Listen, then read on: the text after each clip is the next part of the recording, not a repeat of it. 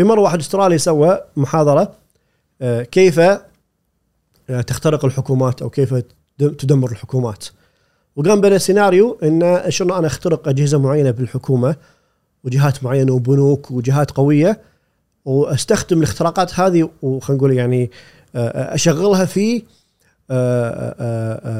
مهاجمة كيان الدولة نفسها وأحداث الفوضى فيها. وحط مثال يعني عملي حق اللي سواه اللي هو الكويت للأسف. شو سالفته هذا؟ سالفته انه شركة أسترالية حق أمن معلومات جيت حق أحد الجهات أحد وزارات بالكويت من دون ذكر أسماء بس وزارة معروفة. وقال لهم إيش رأيكم إحنا نسوي لكم آه، آه، فحص اختراق؟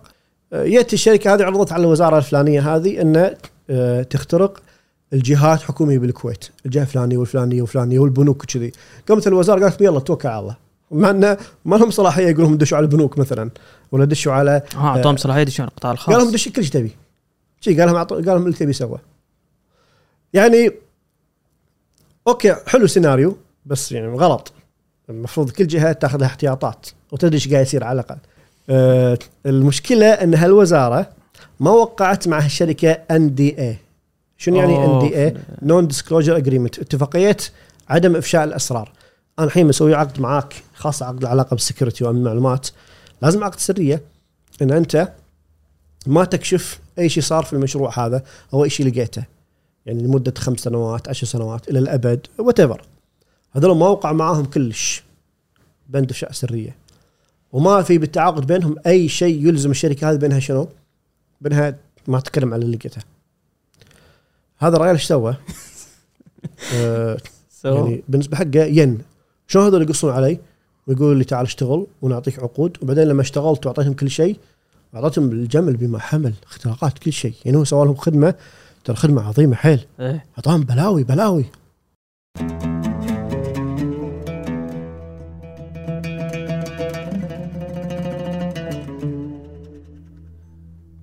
السلام عليكم. هذه الحلقة برعاية شركة حسابي. اليوم كان لقائنا مع المهندس محمد الدوب خبير أمن المعلومات. في البداية تكلمنا عن شلون ممكن الفرد يحفظ نفسه ضد القرصنة خصوصا أن كل معلوماتنا اليوم صارت على أجهزتنا الذكية. بعدها انتقلنا للحديث عن الشركات الكبرى مثل ابل جوجل امازون هذه الشركات اليوم عندها كامل معلوماتنا وتكلمنا عن نواياها. هل هي بالفعل نواياها صادقة وقادرة إنها تحفظ معلوماتنا بشكل آمن؟ آه، وفي نهاية الحديث تكلمنا عن الحروب القادمة بين الدول وشلون ممكن تكون هذه الحروب حروب سيبرانية. آه، نتمنى تستمتعون بهذه الحلقة. آه، مهندس محمد نرحب فيك. مشكور على وقتك جيتك يمكن أنا ببالي أفضل طريقة نبلش فيها ونتكلم على الأفراد. الشخص اليوم اللي مو ماخذ احترازات ولا تدابير يعني يمكن نفسي أنا الحين وعزيز عندنا تليفوناتنا عندنا اكونت كل مكان. أنا شخصيا كل باسورداتي مسيفة بالتليفون وبصراحة ما ماخذ أي تدابير. اليوم شنو يعني أكثر الأخطار اللي أنا ممكن تواجهني إذا أنا مو ماخذ أي واحدة من هالتدابير هذه؟ طيب آه بسم الله الرحمن الرحيم. آه السلوك هذا يسوونه وايد ناس من واقع خلينا نقول اقتناع أنه أنا شنو عندي؟ يعني أنا شخص مثلا شخص عادي. موظف عادي بجهة ولا آه ما لي خلينا نقول أي آه، آه، مثلا أهمية استراتيجية أو استخباراتية منو بيستهدف منو يبي معلوماتي منو يبي راسي. فهذا الدافع وراء إن الناس تحس في تحس إنه ما يسوي لها تعب حالها في موضوع الحماية وتاخذ إجراءات. لو كان شخص يحس إنه مستهدف يعني راح يدفع شيء إنه هو ياخذ الإجراءات هذه ويحمي نفسه. بس أصل المشكلة إن الناس تحس يعني طبعا بشكل خطأ إنه ما في سبب إن أحد يستهدفها. وقبل يمكن هذا الكلام كان نوعا ما صح لما كان الاختراق يحتاج إنه هو يكون يعني خلينا نقول دايركتد أو موجه يعني يبون شخص بعينه. الحين الهاكرز يشتغلون بشكل عشوائي عمياني يعني يضرب بشكل عام ويخترق بشكل عام آه، آه، آه، خصوصا مع انتشار اللي هو الحين نسميه فيروسات الفدية. يخترقك يكتشف معلوماتك ملفاتك يشفرها يحمي يعني يحط يشفرها بمفتاح تشفير وانت ما عندك مفتاح تشفير وهو عنده إياه فيقول لك ملفاتك الحين مشفرة مقفولة. تبيها ادفع فلوس. ادفع يمكن يعطيك مبلغ رمزي 100 دينار 150 دينار. بس تدفع أنت يسوي الحركة فيك وب 1000 غيرك يطلع من وراها ثروة.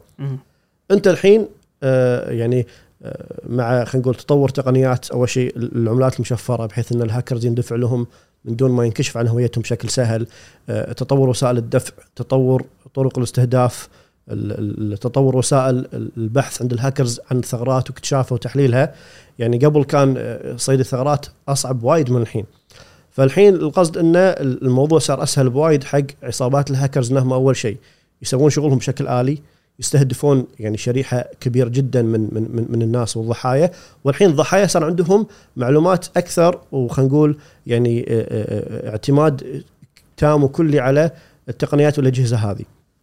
فيجيك الهاكر يخترق مثلا مئة ألف جهاز Windows ولا مئة ألف مثلا mobile phone أو حسب يعني طبعا السيناريو كل واحد يطلب منهم مثلا 100 دينار ولا 150 دينار. كل واحد فيهم راح يدفع لأنه يبي ملفاته. صح. اللي يبي شغله اللي يبي ملفاته يبي صوره ذكرياته. آه، فالقصد أنه الاستهداف مو لازم يكون موجه ومخصوص حقك أنت. قد يتم الاستهداف على عينة عشوائية من الناس أنت تكون بينها. وساعات الاستهداف ما يكون استهداف حقيقي اختراق حقيقي. قد يكون آه، آه، يعني محاولات اختراق أو ابتزاز عشوائية. أنا أعطيك مثال. كلمني مرة واحد. دق علي قال لي مهندس محمد الحقني. إيش فيك؟ عسى ما شر. قال آه، يعني آه، كنت آه، يقول كنت قاعد تكرم اتسبح وطلعت ولا واصل لي إيميل إن إحنا صدناك في أوضاع صدناك أنت مثلا يعني من دون ملابس وكذي وادفع مبلغ ثاني ولا نكشفك. وحطي يقولوا حاطين باسوردي في في, في الإيميل اللي فيه رسالة التهديد هذه. وهو شنو عباله؟ ظن انه ربطها إن أنا كنت يعني آه، مثلا قاعد أتسبح فما كنت لابس ووصل لي إيميل وحاط لي password ي القديم وخرعوني. آه، فيظن إنه شنو؟ إنه هو فعلا خلينا نقول طاحوا عليه وصوروه آه، في وضع مثلا يعني آه، مخل أو شيء كذي. آه، اللي صار بكل بساطة الهاكرز شو يسوون؟ يشوفون مواقع تسريب ال password ات والاختراقات. مثلا آه، آه، موقع فلاني يتسرب فيه مئة ألف password موقع علاني يتسرب فيه مليون account ومليون password مثل ما صار الحين قبل كم يوم مع آه، Twitch آه، صار الاختراق قبلها LinkedIn Dropbox كلهم ترى تسربت آه، يعني بعض password ات وإيميلات المستخدمين مالتهم الهاكرز شو يسوون؟ ياخذون اللستة هذه ويراسلونهم عشوائي. أنت يا فلان اللي إيميلك كذي اللي password ك كانت كذي يحطونها من التسريب اللي طلع من قبل. ويمكن أنت هذه باسوردك قبل سبع سنوات انت غيرتها وخلصت وكل شيء. آه، بس هم يحاولون يستفيدون المعلومه ويغلفونها في غلاف آه، مخيف ومروع إن إحنا صدناك وفي أوضاع غير طيبة وصدناك تسوي جريمة فلانية جريمة فلانية خاصة الناس اللي طبعا مخربينها آه، زين فيظن صدق طاحوا عليه. إيه. آه، فيصدق ووايد منهم يدفعون يدفعون ويدفعون مبالغ يعني. آه، آخر شيء الهاكر أصلا نزل لك رسالة عشوائية. فقط اعتمد على معلومة جمعت عنك من زمان قبل سنة سنتين وبيعت في يعني في السوق السوداء بالإنترنت واستخدمها عشان يخوفك. ولا هو ما في اختراق ولا قال هلا ولا شيء. فالقصد ان المحاولات اختراق محاولة خداعك مو لازم تكون موجهة. أو قد تبدو موجهة وهي مو موجهة هي اوتوميتد أو هي يعني على على نطاق واسع وبشكل آلي. فما عاد في خلينا نقول يعني صحة حق الفكرة عند الناس قبل. إن أنا والله من بيهتم في من بيخترقني آه، باسوردي هي رقم تليفوني منو هامه؟ لا لا في ناس هامهم لأن يهمهم شلون يخترقونك أنت وألف غيرك ويطلعون من وراهم ابتزازات واختراقات وغيرها أو يجمعون معلوماتك ويبيعونها وتنباع المعلومات في مبالغ يعني بمبالغ مو مو سهلة. فأنت آه، يعني أنت طبعا شيء تحديدا وغيرك من الناس اللي ما حس انه في أهمية كبيرة لا أنت جدا جدا آه، مطالب بأنك أنت تحمي نفسك على الإنترنت مو بس عشان نفسك. أنت الحين قاعد تسوي كل شغلك تواصلك شغلك آه، وناستك تجارتك لعبك كلها بالاجهزه بالتليفون وبالكمبيوتر. أنت لك حق على نفسك والناس اللي تتواصل معاهم زملائك بالتجارة زملائك بالعمل أهلك ربعك لهم حق عليك أنك أنت تحمي خصوصياتهم لما يسولفون معك يعني واحد مثلا آه، محادثات إيميل ولا شات ولا واتساب مع ربعه واصدقائه وزملائه. وجهازه مخترق وبيانات الواتساب عنده محادثاته مسربه وكل شيء. هم ما لهم ذنب إنك أنت أهملت بياناتك. فالقصد إنه دائرة الضرر مالت الاختراق ما تحوشك أنت بروحك تحوشك أنت والكثير من أهلك وأقاربك وزملائك اللي ما لهم ضرر. فأنت مطالب تجاه نفسك وتجاه ربعك ودوامك وغيرهم إنك أنت تحمي نفسك. يعني أنت حاط إيميل دوامك عندك بالجهاز. ويخترق جهازك أو تخليه وتمشي. وينباق جهازك وانت مسافر ناس يجيب تاكسي ناس يجيب قطار ناس يجيب طيارة.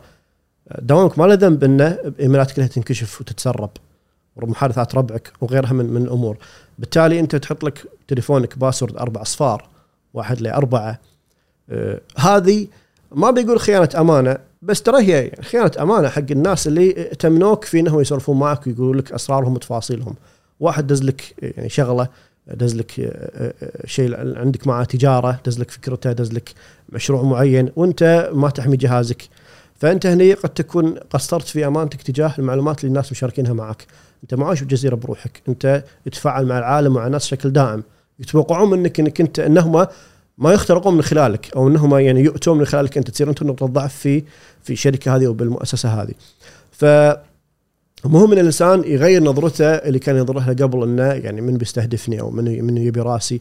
لا يبون راسك. مو ضروره عشان راسك أنت بس لأنك أنت آه، ضحية سهل اختراقها أو سهل إنه يعني يتم آه، استفادة من ورائها من قبل الهاكرز هذولا. وأنت قد تكون خلينا نقول جسر يوصلون فيه حق ناس حق ناس ثانيين. مثل لما البرامج اللي هو الأرقام التليفون البرامج الناس تنزلها عشان يعرفون من داق عليهم. بعرف أنا الرقم دق علي يعني اسمه البرامج هاي شلون تشتغل؟ تاخذ ال contact مالك وال contact مال فلان وال contact مال فلان وتربط شبكة كبيرة معقدة صح ولا لا؟ أنت عشان تستفيد من المعلومة إن تعرف اللي دق عليك منو هو مضطر إنك أنت تعطيه البرنامج الأسماء اللي عندك contacts اللي موجودين عندك الأسماء اللي عندك أنت منو يسمح لك إنك تعطيهم؟ من يسمح لك؟ من يسمح لك إنك تقول حق البرنامج الفلاني إن اللواء الفلاني بالاستخبارات مثلا هذا رقم تليفونه الشخصي والخاص على سبيل المثال من يسمح لك؟ ما حد يسمح لك. لكن الناس وايد ساهلت لأنها يعني مو شايفة انه موضوع يعني للحين تعامل مع التقنية كأنها كأنها لعب. قاعد يلعب بالكمبيوتر. لا ما في شيء يلعب بالكمبيوتر. هذا شغل. هذا شغل فيه يعني وفي حياتك وخصوصيتك وتجارتك وشغلك. فالعقلية هذه لازم أول شيء نوقف عنها. ويعني خلينا نقول نغيرها بالكامل. أنت تستحق أن تكون مستهدف. مهما كنت. ما دام أنت لو اخترقوك ممكن يبتزونك في معلومة أو يحذفون بياناتك ويقول لك تعال ادفع فلوس عشان تسترجعها أنت اذا تستحق الاستهداف. وما في إنسان مو فارقه مع السالفة.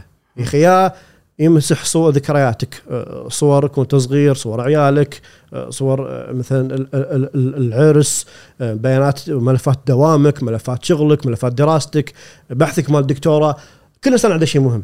مهما كان الإنسان هذا مو مهتم مو مهتم بالتقنية.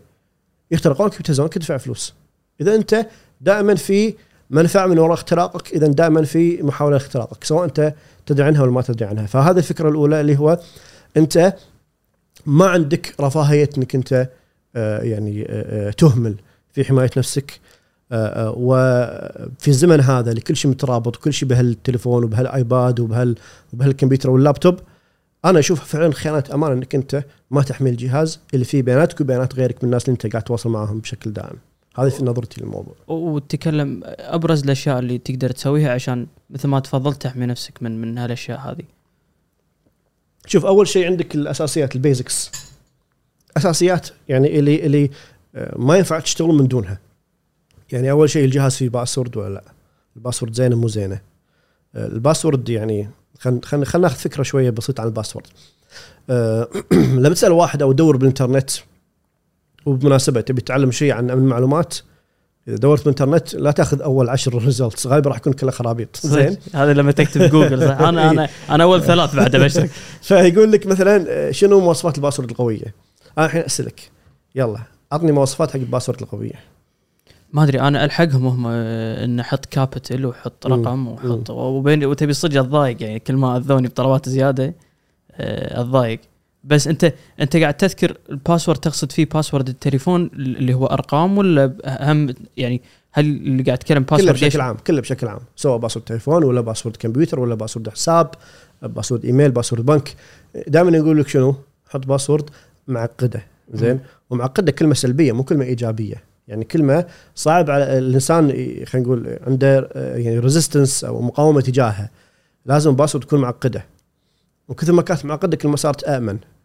بس في مشكلة هني إن كل ما أنا كرهت هال password أكثر password ما تنحفظ كل شوي أنساها. password معقدة آه، آه، حرف واحد أنا غلط فيه أو بترتيبه ما راح يقدر على حسابي. وعقوبة إن أنا أنسى ال password آه، عقوبة يعني خلينا نقول وايد قاسية. يمكن أنا ما أدش على إيميلي بالكامل يروح مني وفي شغلي في حياتي كلها. فالنصيحه التقليديه حط password معقدة نصيحة غلط. لا تحط password معقدة. حط password صعبة التخمين وفي فرق كبير ما بين password معقدة و password صعبة التخمين. وأقصد بصعبة التخمين التخمين البشري والتخمين الآلي. تخمين بشري يعني شنو؟ يعني أعرف رقم تليفونك أجرب رقم تليفونك password ميلاد أعرف شهر ميلادك أعرف اسم ولدك اسم بنتك أجرب مثلا صح ولا لا؟ وايد ناس يحطون كذي رقم تليفونه ميلاده اسم ولده اسم بنته هوايته مثلا. فتشوف الإنسان وتعرف عنه كم شغلة تعرف إنه تقدر تخيل أو تشير إما الباسوردات نفسها أو على الأقل مثلا إجابات ال secret question مثلا. آه، تعرف عن المعلومات ف ال- هذه المعلومات صعب إنك تحطها بال password لأنها سهل التخمين على البشر. طيب شنو يعني سهل التخمين على الآلة؟ الأنظمة الآلية اللي اللي, اللي تكسر الباسوردات تعتمد على تخمين حق ال password، ف password مثلا طولها ست أرقام ست حروف سبع حروف ثمان حروف الكمبيوتر ممكن بسهولة إنه يخمنها لكن password طولها 20 رقم أو 20 حرف صعب الكمبيوتر إنه يخمنها ليش؟ لأنه لازم يمشي على عدد مهول جدا من ال- الاحتمالات. اذا شلون أنا أوفق ما بين تكون password سهلة التذكر حقي أنا كبشر وصعبة التخمين على البشر الثانيين الهاكرز بيدشون علي وصعبة التخمين على ال- الآلة شنو مواصفات رئيسية بال password number 1 إنها تكون طويلة مم. مو شرط معقدة انسى المعقدة مو لازم تكون معقدة تكون طويلة ال password إذا كانت طويلة حتى لو كانت ضعيفة أنفع من تكون معقدة بس قصيرة مم. يعني password طولها 20 أو 25 حرف لكن سهلة التخمين أو خلينا نقول يعني مو معقدة من أول ما تشوفها تحفظها أحسن من password ست أو ثمان أرقام أو حروف لكن معقدة. آه إنزين الحين أنا أبيها سهل أن أنا أتذكرها كصاحب الباسورد خصوصا بعد شهر شهرين سنة سنتين وصعب على الناس أو صعب على الاله إنها تخمنها. شلون ادمج بينهم؟ إذا قلنا أرقام وحروف آه ورموز وآت وأندرسكور و1 2 3 راح يصير صعب علينا أنا أتذكرها. شو الحل؟ الحل شيء إحنا نسميه الجملة السرية. مو كلمة السر مو الكلمة السرية الجملة السرية. شنو قصدي؟ كلمة سريه يعني أرقام وحروف at underscore 1 2 3 A A Z X Y مو يعني شيء ما تحفظه. تخيل أقول لك عبارة مثلا آه شوف معي العبارة هذه. I love to go to New York. I love to go to New York. أول شيء capital مسافة love to أحط مثل رقم اثنين بدالها go to New York بين أحط مثلا علامة تعجب. كم طولها؟ طولها 20 حرف مثلا. أه شنو كانت الباسورد؟ Love to go to New York راح أسألك بعد سنة راح تذكرها ما راح تذكرها؟ إيه. راح تذكرها كم طولها؟ طويلة طويلة أه سهل ان الإنسان سهل ان أحد ضدك يخمنها صح لا قد- اللي بيخمن راح يخم ما راح يقدر يخمن جملة كاملة لأن الجملة تركيبها معقد آه، يعني أول شيء حروف مجموعة كلمات وبينهم مسافات بينهم حروف أرقام.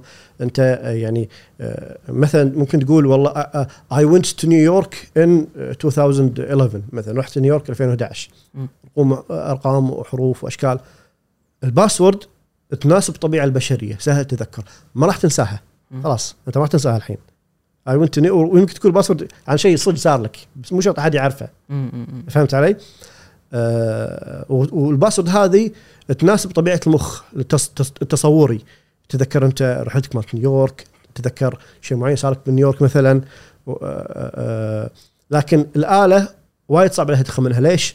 لأن إذا كان في أرقام وحروف ورموز في رمز مسافة في رقم مثلا 2 في أرقام حروف capital I في حروف سمول آه لازم هو يسوي combination الكامل مال كل هالشغلات. فتاخذ وقت وايد إذا كانت جملة طويلة. الاحتمالات تزيد على احتمال الآلة. تزيد وايد. يعني الكمبيوتر يشير password من 30 حرف في هالاشكال هذه كلها آه، يعني يكون أظن الاحتمالات يعني أكثر من trillions يعني يمكن trillions of trillions على قولتهم. لأن أرقامك بعدد بعدد مهول من الأرقام. آه والإنسان بيشير لك بيشير أي جملة يعني بيخلي هذه ولا هذه ولا هذه. ال account اللي هو بيحاول يخترقه راح يصير lock out وللحين ما عارف ال password. فالبشر البشر ما يبي يخترق password ك بيجرب شغلات التقليدية. رقم تليفون آه، اسم الدولة والله. مثلا كويت 1 2 3 آه، أنت تشتغل بأي جهة؟ تشتغل بالجهة الفلانية. خلينا نقول تشتغل بجهة اسمها X Y Z X Y Z at 1 2 3 مثلا. يشير كذي وأغلب الباسوردات ترى تكون بالشكل هذا. بس أنت حطيت جملة. شنو كانت ال password؟ I love to go to New York بس انتهينا. صح ولا لا؟ لا exactly هذه. فهذه هي الجملة السرية. هذه تناسب طبيعة البشر. المخ شلون يتذكر ويتصور. الحين قاعد تتذكر آه، مثلا تمثال حرية آه، آه، محل أبل اللي ب Fifth Avenue نيويورك مثل JFK وأنت قاعد تركب يعني جملة بأي شكل تبي. ممكن انت تقول مثلا آه، ممكن تاخذ جملة من كتاب أنت تحبه. بشرط ما حد يدري إنك تحب هالكتاب مثلا. صح. زين؟ بس الفكرة إنه شيء يطابق طبيعتك البشرية سهل التذكر. شيء آه، آه، آه، صعب التخمين على الآلة لأن أرقام حروف. وشيء صعب التخمين على البشر لأنها جملة كاملة مو سهل أحد يعني خلينا نقول يخمنها. خصوصا إذا انت حطيت فيها ترك بالنص ولا شيء كذي مثلا تو تبدلها تحط رقم اثنين أو آه، آه، تحط لك آه، فيها مثلا تاريخ معين. والله I went New York in 2011 على سبيل المثال يعني. ممكن تقول جملة أخرى يعني مثلا مثلا my son is تحط لك والله معلومة عن مثلا عن, ولدك. يعني على سبيل المثال. القصد إنه جملة. الجملة هذه ما في أي سبب يخلي الإنسان أي أحد ثاني يقدر خلينا نقول يشيرها. ما يقدر يقول والله I love hacking okay دوب أكيد يحب ال hacking زين. فلا تحاول تخليها شيء شوية مميز لكن أنت أنا أضمن لك من أول مرة تكتبها ما راح تنساها. انتهى الموضوع خلاص جملة. آه، خاصة إذا كان جملة يعني مميزة ومربوطة. إذا سويت هالشيء وتعاملت مع باسوردات باسورداتك بالشكل هذا ثلاث أرباع المشكلة انتهت. ما عاد الإنسان يضايقه إنه يحط password آمنة. فهذا غطينا number 1 بس بغيت قبل لا ننتقل حق شيء ثاني أنت مع إن الشخص آه، يوحد الباسوردات ولا ان تكون لكل لكل حساب password مختلف؟ وإذا أنت تأيد موضوع الاختلاف هني صعوبة إن أنا شلون ممكن أتذكرهم كلهم؟ خوش سؤال. شوف إن شخص يحط له password واحدة لكل شيء هذه أكبر غلطة راح تسويها حتى لو باسوردك هالطول. لو باسوردك أعقد password في تاريخ البشرية كلها وهي مكررها على كل المواقع هذا غلط وراح يتم اختراقك. في مواقع رسمية مو مواقع بالسوق السوداء حتى مواقع رسمية. يعني تكشف لك الباسوردات المسربة أصلا. يعني تحط إيميلك تحط إيميلي راح يقول لك والله الإيميل الفلاني مال الشخص الفلاني باسورده تسربت من الموقع الفلاني الموقع الفلاني صار اختراق مرة حق Adobe شوف شركة Adobe. وغيرها. صار لها مرة اختراق. وكانت وقت Adobe مو حاميه الباسوردات بشكل صح. فقدروا الهاكرز يرجعون 97% تقريبا من باسوردات اليوزرات. ونشروها بالإنترنت موجودة بالانترنت Dropbox نفس الشيء LinkedIn باسوردها تسر- تسرب. وانكشفت ال password نفسها. يعني ما كانوا محامينها بشكل صحيح. وفي غيرها من مواقع تسربت باسورداتها. فتخيل واحد قاعد في أمان الله وثق في Dropbox وثق في Adobe وثق في LinkedIn ينلام؟ ما ينلام. صح. حاط password نفسه هني وهني وهني حتى لو كانت password قوية. إذا كشفت الهاكر شو يسوون؟ يأخذون باسوردك مع إيميلك ويشيكونه بكل الاكونتات بسكريبت آلي. مو مو يعني هو مو متعب حاله سكريبت آلي ياخذ التسريب ياخذ ال account وال password يجربها على كل الاكونتات الثانية. دش عليها بينجو حصل معلومات منك قام باعها بالسوق السوداء يا جماعة في account فلاني آه، للبيع. account PayPal للبيع. ما يمكن حتى ما ما يدري كم فيه فلوس. للبيع تبي وما تبي. زين تنباع كلها بشكل آلي. يعني حتى ما هي تعب نفسه. عشان شي يقول لك النقطة الأولى اللي من ساعه قلناها إنه هل أنا والله منو بيستهدفني؟ لا أنت راح تستهدف كجزء من يعني خلينا نقول آه، آه، آه، يعني شريحة كبيرة من ضحايا ما حد فيهم مستهدف لأجل نفسه. لكن هو كان ضحية وانصاد بطريقة آلية. فأنت تحط password نفسه مكررة. واحد من المواقع داش فيهم قد ينكشف وقد يخترق. وهذا مو ذنبك في إنه هو اخترقوه. بس ذنبك إنه نفس ال password. زي هذا يطرح سؤال ثاني. إذا أنا كل موقع بحط لي password متى اخلص؟ ما راح تخلص. أنا عندي بشيء هذا طريقتين يعني سهلتين حق الناس. الطريقة الأولى آه لا تحط password لا تتذكر password كل المواقع أنت الحين عندك في التليفون داش على تويتر داش على فيسبوك داش على انستغرام داش على أمازون داش على مواقع بالهبل صح ولا لا؟ صح. كل واحد فيهم كم مرة يدخل باسورده. أول ما تشتري تليفون تدخل باسورده وما تدخل password مرة ثانية إلا لما تشتري تليفون ثاني ولا تبدل تليفونك صح؟ أنا أقول لك لا تحفظ باسوردك. كل ما سويت password reset password على إيميلك. password إيميلك احفظها. مم. تحفظه مثل اسمك. وتخليها password غير مكررة وآمنة جملة سرية. باقي لازم تحفظهم. كل ما نسيت طق reset password. عادي ترى. ما يضرك. ما يضرك عادي. دام أنت حسابك نفسه مو مخترق مربوط بإيميلك راح يوصل لك reset password على إيميلك. وأنت كم مرة بتسويها؟ مرة مرتين بالسنة. فمو لازم تحفظ الباسوردات كلها في مخك. في حل ثاني. برامج إدارة الباسوردات أو ال password manager في برامج وظيفتها تدير لك ال password تقول لك تعال يا ابن الحلال أنت ليش تحفظ خمسين ألف password احفظ password مالت حسابك في هالبرنامج وداخله يحفظ لك باسوردك حق البرامج الأخرى وحتى لازم تعرفها هو يسوي لك إياها بشكل آلي. لما تيجي تسوي sign up في تويتر هو يعطيك password عشوائية يحفظ لك إياها وتحطها بتويتر وما تعرفها أصلا. أنا هذا اللي قاعد يطلع لي ساعات يقول لي use suggested password ويحط لي password مستحيل أحفظه بس إنه يتسيف فرضا أيوة. بال browser نفس كروم أو أي- شيء كذي. أيوة. بس أنا ما أنصح تسيفها بال browser نفسه لأن إذا رحت browser ثاني أو رحت جهاز ثاني ما عندك ال password لكن في برامج لا. يعني آه، تدش عليها من الآيفون من الأندرويد من كمبيوترك من لابتوبك عادي يعني تدش عليها أونلاين فتلقى لستة باسورداتك موجودة يطري على بالك واحد حتى عشان اللي قاعد يسمع عنه مثلا 1Password مثلا One أو. LastPass على سبيل المثال أو KeePass كلها برامج الآمنين اللي ممكن الواحد هي فيهم. كلها برامج آمنة بس في شغلة إذا password البرنامج نفسها ما كانت آمنة يدشون ويلقون البيض كله بسلة واحدة. فأنت يعني حاول تدير بالك. فالفرضا إذا أنا فتحت 1Password أتأكد إن password مالي اللي يدخلني على 1Password يكون جدا آمن. اي الفكرة إنه أنا ليش أحفظ 50 password أو إن أنا أضطر أخلي باسورداتي كلها نفس الشيء. لا أنا احفظ ال password القوية مالت إيميلي و password برنامج اللي هو دخول الباسوردات مو بس أنا أحفظهم عدل أحفظهم وممكن أنا أطبع البيانات وأخشها عندي بت- بتجوري بالبيت. يعني آه، تحفظها بطريقة بحيث إنه لو أنت باكر يعني نسيت البيانات تقدر طريقة ترجع حق الملفات مالتك. أنا ضد إن أحط too much security لحد ما توصل مرحلة إن أنا ما أقدر أدش على بياناتي. لا لازم في موازنة ما بين انه أنا أتم دائما أقدر أدخل على بياناتي ودائما أمنع وأصعب على الهاكرز يخترقون حسابي. أعطيك مثال ثاني. خلصنا سالفه الباسوردات، هذه الخيارات المتاحة المعقولة، غيرها ما في شيء. في ناس يقول لك سوي لك خدعة، خذ خذ لك والله آه، رقم معين مثلا خذ والله اسم الموقع، موقع اسمه امازون، قوم اقلب الحروف مالته وسوي لك حركات بهلوانية، هذا حكي فاضي. لأنك كنت راح تنساه على طول. شنو الباسورد نمساها قلناها؟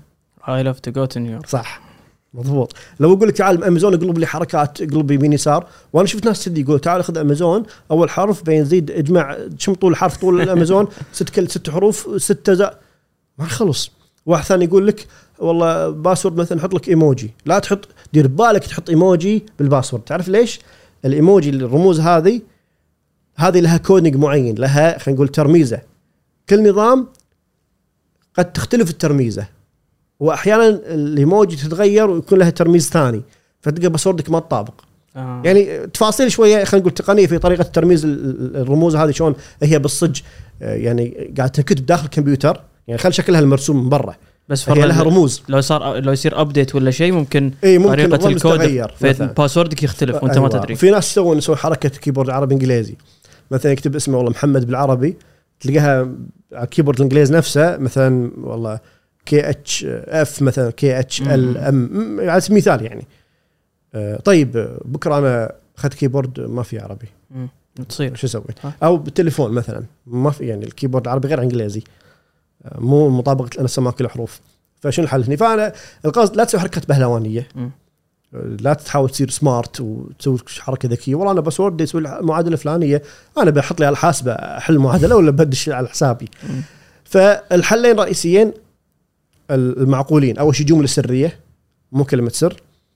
و آه، تكون انه آه، المواقع اللي أنت مو لازم تحفظ باسوردها لا تحفظ باسوردها خلها متى ما دشيت سوي reset password أو استخدم password manager برنامج إدارة الباسوردات عشان هو يتذكر نيابه عنك. وأنت عاد عليك فقط تحمي password إيميلك تحمي password البرنامج ال password manager اللي مال إدارة الباسوردات. والله مثلا password بنكك على الأقل. يعني الشغلات الأساسية حيل جدا. باقي الأمور مو لازم. باسوردك مال تويتر اللي أنت تدش عليه مرة بس. يعني كم واحد كم مرة إحنا قاعد نحط ال login أو نحط ال password مالت تويتر والانستغرام في الجهاز؟ نادر ترى. فمو لازم نحفظها فهذا موضوع باسوردات الحين موضوع في شيء ما بعد باسوردات واحد كشف باسوردي راح يدش صح ولا لا. هل في حل تجاه إن واحد يعرف باسوردي ويخليه هم ما يدش؟ اي في حل. إحنا نسميه تحقق ثنائي أو multi-factor authentication انه عقب ما يدخل ال password لازم يدخل مثلا كود يجيك بال SMS يجيك بتليفون. هذه حركة إضافية. هذه جدا مهمة وأنا أنصح الكل يسويها.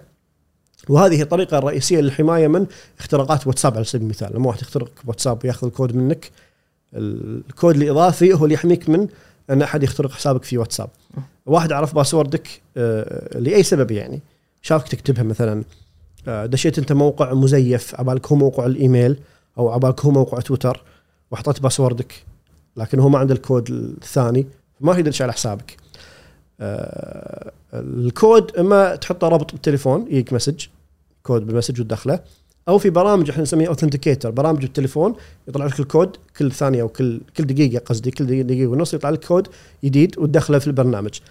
آه، مشكله التحقق الثنائي إنك لازم تدير بالك إنه وسيلة التحقق الثنائي تكون دائما متوفرة عندك. م. يعني مثلا أنت حاط تحقق ثنائي برقم تليفون بحيث إنه يوصل لك message الخط هذا لازم ما يضيع منك. صح. فجأة أنت ما دفعت فواتيره وراحت الشركة وباعتها على غيرك. مثلا تورطت شلون أدش على حسابك؟ صح ولا لا؟ أو حاط انت كود آه، برنامج آه، بالتليفون يطلع لك الكودات هذه والتليفون ضاع ولا طاح بالماي ولا آه، أي شيء ثاني وأنت ما نقلت هالكود لبرنامج ثاني. أنا عفوا صارت فيني بقتيبة كنت أستعمل Google Authenticator فكان عندي سامسونج حولت iPhone واستوعبت إن ما ما قاعد يعطيني نفس الكود. اضطريت إن أنا أراسل الجهة نفسها هذه اللي قاعد تطلب مني Google Authenticator واقول لهم يا جماعة هذا اللي صار معاي وأثبت لهم إنه تليفون. كانت طوالة قصة أي. طويلة. يعني إيه. الحين Google Authenticator وغيرها من برامج يعطيك قدرة إنك تسوي migrate حق الأكواد هذه. يعني شريت جهاز جديد لا تمسح القديم ما يطلع لك من QR code تسوي له scan بالجهاز الجديد ينقل لك كل ال codes هذه. وفي برنامج اسمه Authy وايد حلو حق حماية ال codes مالتك بحيث إنه دائما تقدر توصل لها. كأنه شفت شلون ال password manager يدير ال passwordات. هذا code manager يدير ال codes اللي هو التحقق هذه مالت ال two factor authentication فشغلتين مفيدين لكن خاصة ال multi factor authentication لا تستخدمه إلا إذا أنت فهمت بالضبط شنو هو. الكود يطلع لك مهم تحتفظ من نسخة يعني احتياطية. طبعه وحطه بتجوري. عشان بكرة لو صار لك شيء على الأقل تقدر توصل حق حسابك. زين؟ آه وهاي نقطة مهمة. آه يعني أنا أنصح الكل إنه يعني العمر بيد الله. بس حط لك شركه إلكترونية. باكر واحد لا سمح الله صار له حادث طق ومات. يمكن يحتاجون أهلك يدشون على بعض حساباتك. واحد عنده حساب باي بال في مبلغ من المال مثلا. واحد عنده حساب مرات البيتكوين ما بيتكوين. واحد عنده إيميل إيميلات مهمة مهمة جدا حق يعني يحتاجونها الناس. آه، يعني حط لك نقول يعني التركه الالكترونيه هذه على الأقل أنت بكرة لو صار لك مشكلة ولا شيء يدرون آه، أهلك أحد تثق فيه إنه هو يدش على الأقل على- الحسابات هذه ويستخرج منها المعلومات المفيدة والمهمة. ممكن يعني هذا أنصح واحد يعني يشوف الحركة هذه. لا لا أنا صدق بو قتيبة أنا ذاك اليوم قاعد أفكر يعني إحنا الحين كم واحد فينا شاري آه، فرضا cryptocurrency ولا اللي يتداول بحسابات أمريكية. فشيء خارج الم- المألوف اللي إحنا متعودين عليه إن شخص لا سمح الله توفى ولا صار في شيء أنا أروح البنك وأجيب آه، حصر ورثه ولا يعني كان أقول له عطني اليوم أنت ممكن ما تدري هذا الشخص فلوسه وين ولا بالضبط. ما تقدر تروح فرضا وزارة العدل تقول عطني بالضبط. حصا- إيه، بالضبط. عقارات لا لا وبعض الحسابات لها قيمة يعني في حسابات انستغرام تنباع مبالغ أو هي حق business مثلا يعني لازم واحد عنده خلينا نقول مجهز التركة الإلكترونية هذه إنه لا سمح الله صار له شيء الناس المقربين الموثوقين يقدرون على الأقل يوصلون حق يعني الحسابات هذه اللي عنده وكذي. آه، آه، فمهم هذا جزء مهم من الموضوع إنه القصد إنه لا تسوي security لدرجة إنك أنت آه، لو صار لك يعني على ادنات الدون تليفونك ضاع انكسر إلا فجأة حساباتك ما تقدر تدشها لا. ال multi factor لازم في عندك أنت أكثر من وسيلة للدخول على حسابك بحيث إنك أنت ال too much security هذه قد تمنعك من انك أنت تدخل على بياناتك. ما نبي توصل على المرحلة هذه. يعني هي مو يا أسود يا أبيض. لا في شيء بالنص وسط خلينا نقول يعني حل وسط معقول. فهمت الفكرة كلها؟ فهمت. كل شيء له حل. ما في حل نموذجي وحل كامل. لا كل شيء لازم أنت عليك في homework صغير لازم تفهم آه، يعني تبعات الشغلة هذه. البرنامج مال ال codes يطلع لك كود معين QR code تدخل البرنامج يعطيك كود كل دقيقة يتغير. م- م. طيب تليفونك لو ضاع.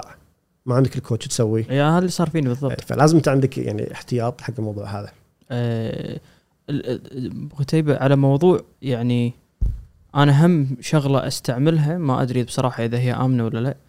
أه إن أس- أ save ال password فرضا يكون التليفون نفسه م save التليفون أه، م save ال password مالي. فعشان أو أو فرضا لنفرض على سبيل المثال الحين تشوف ال- ال- التطبيقات اللي للبنوك.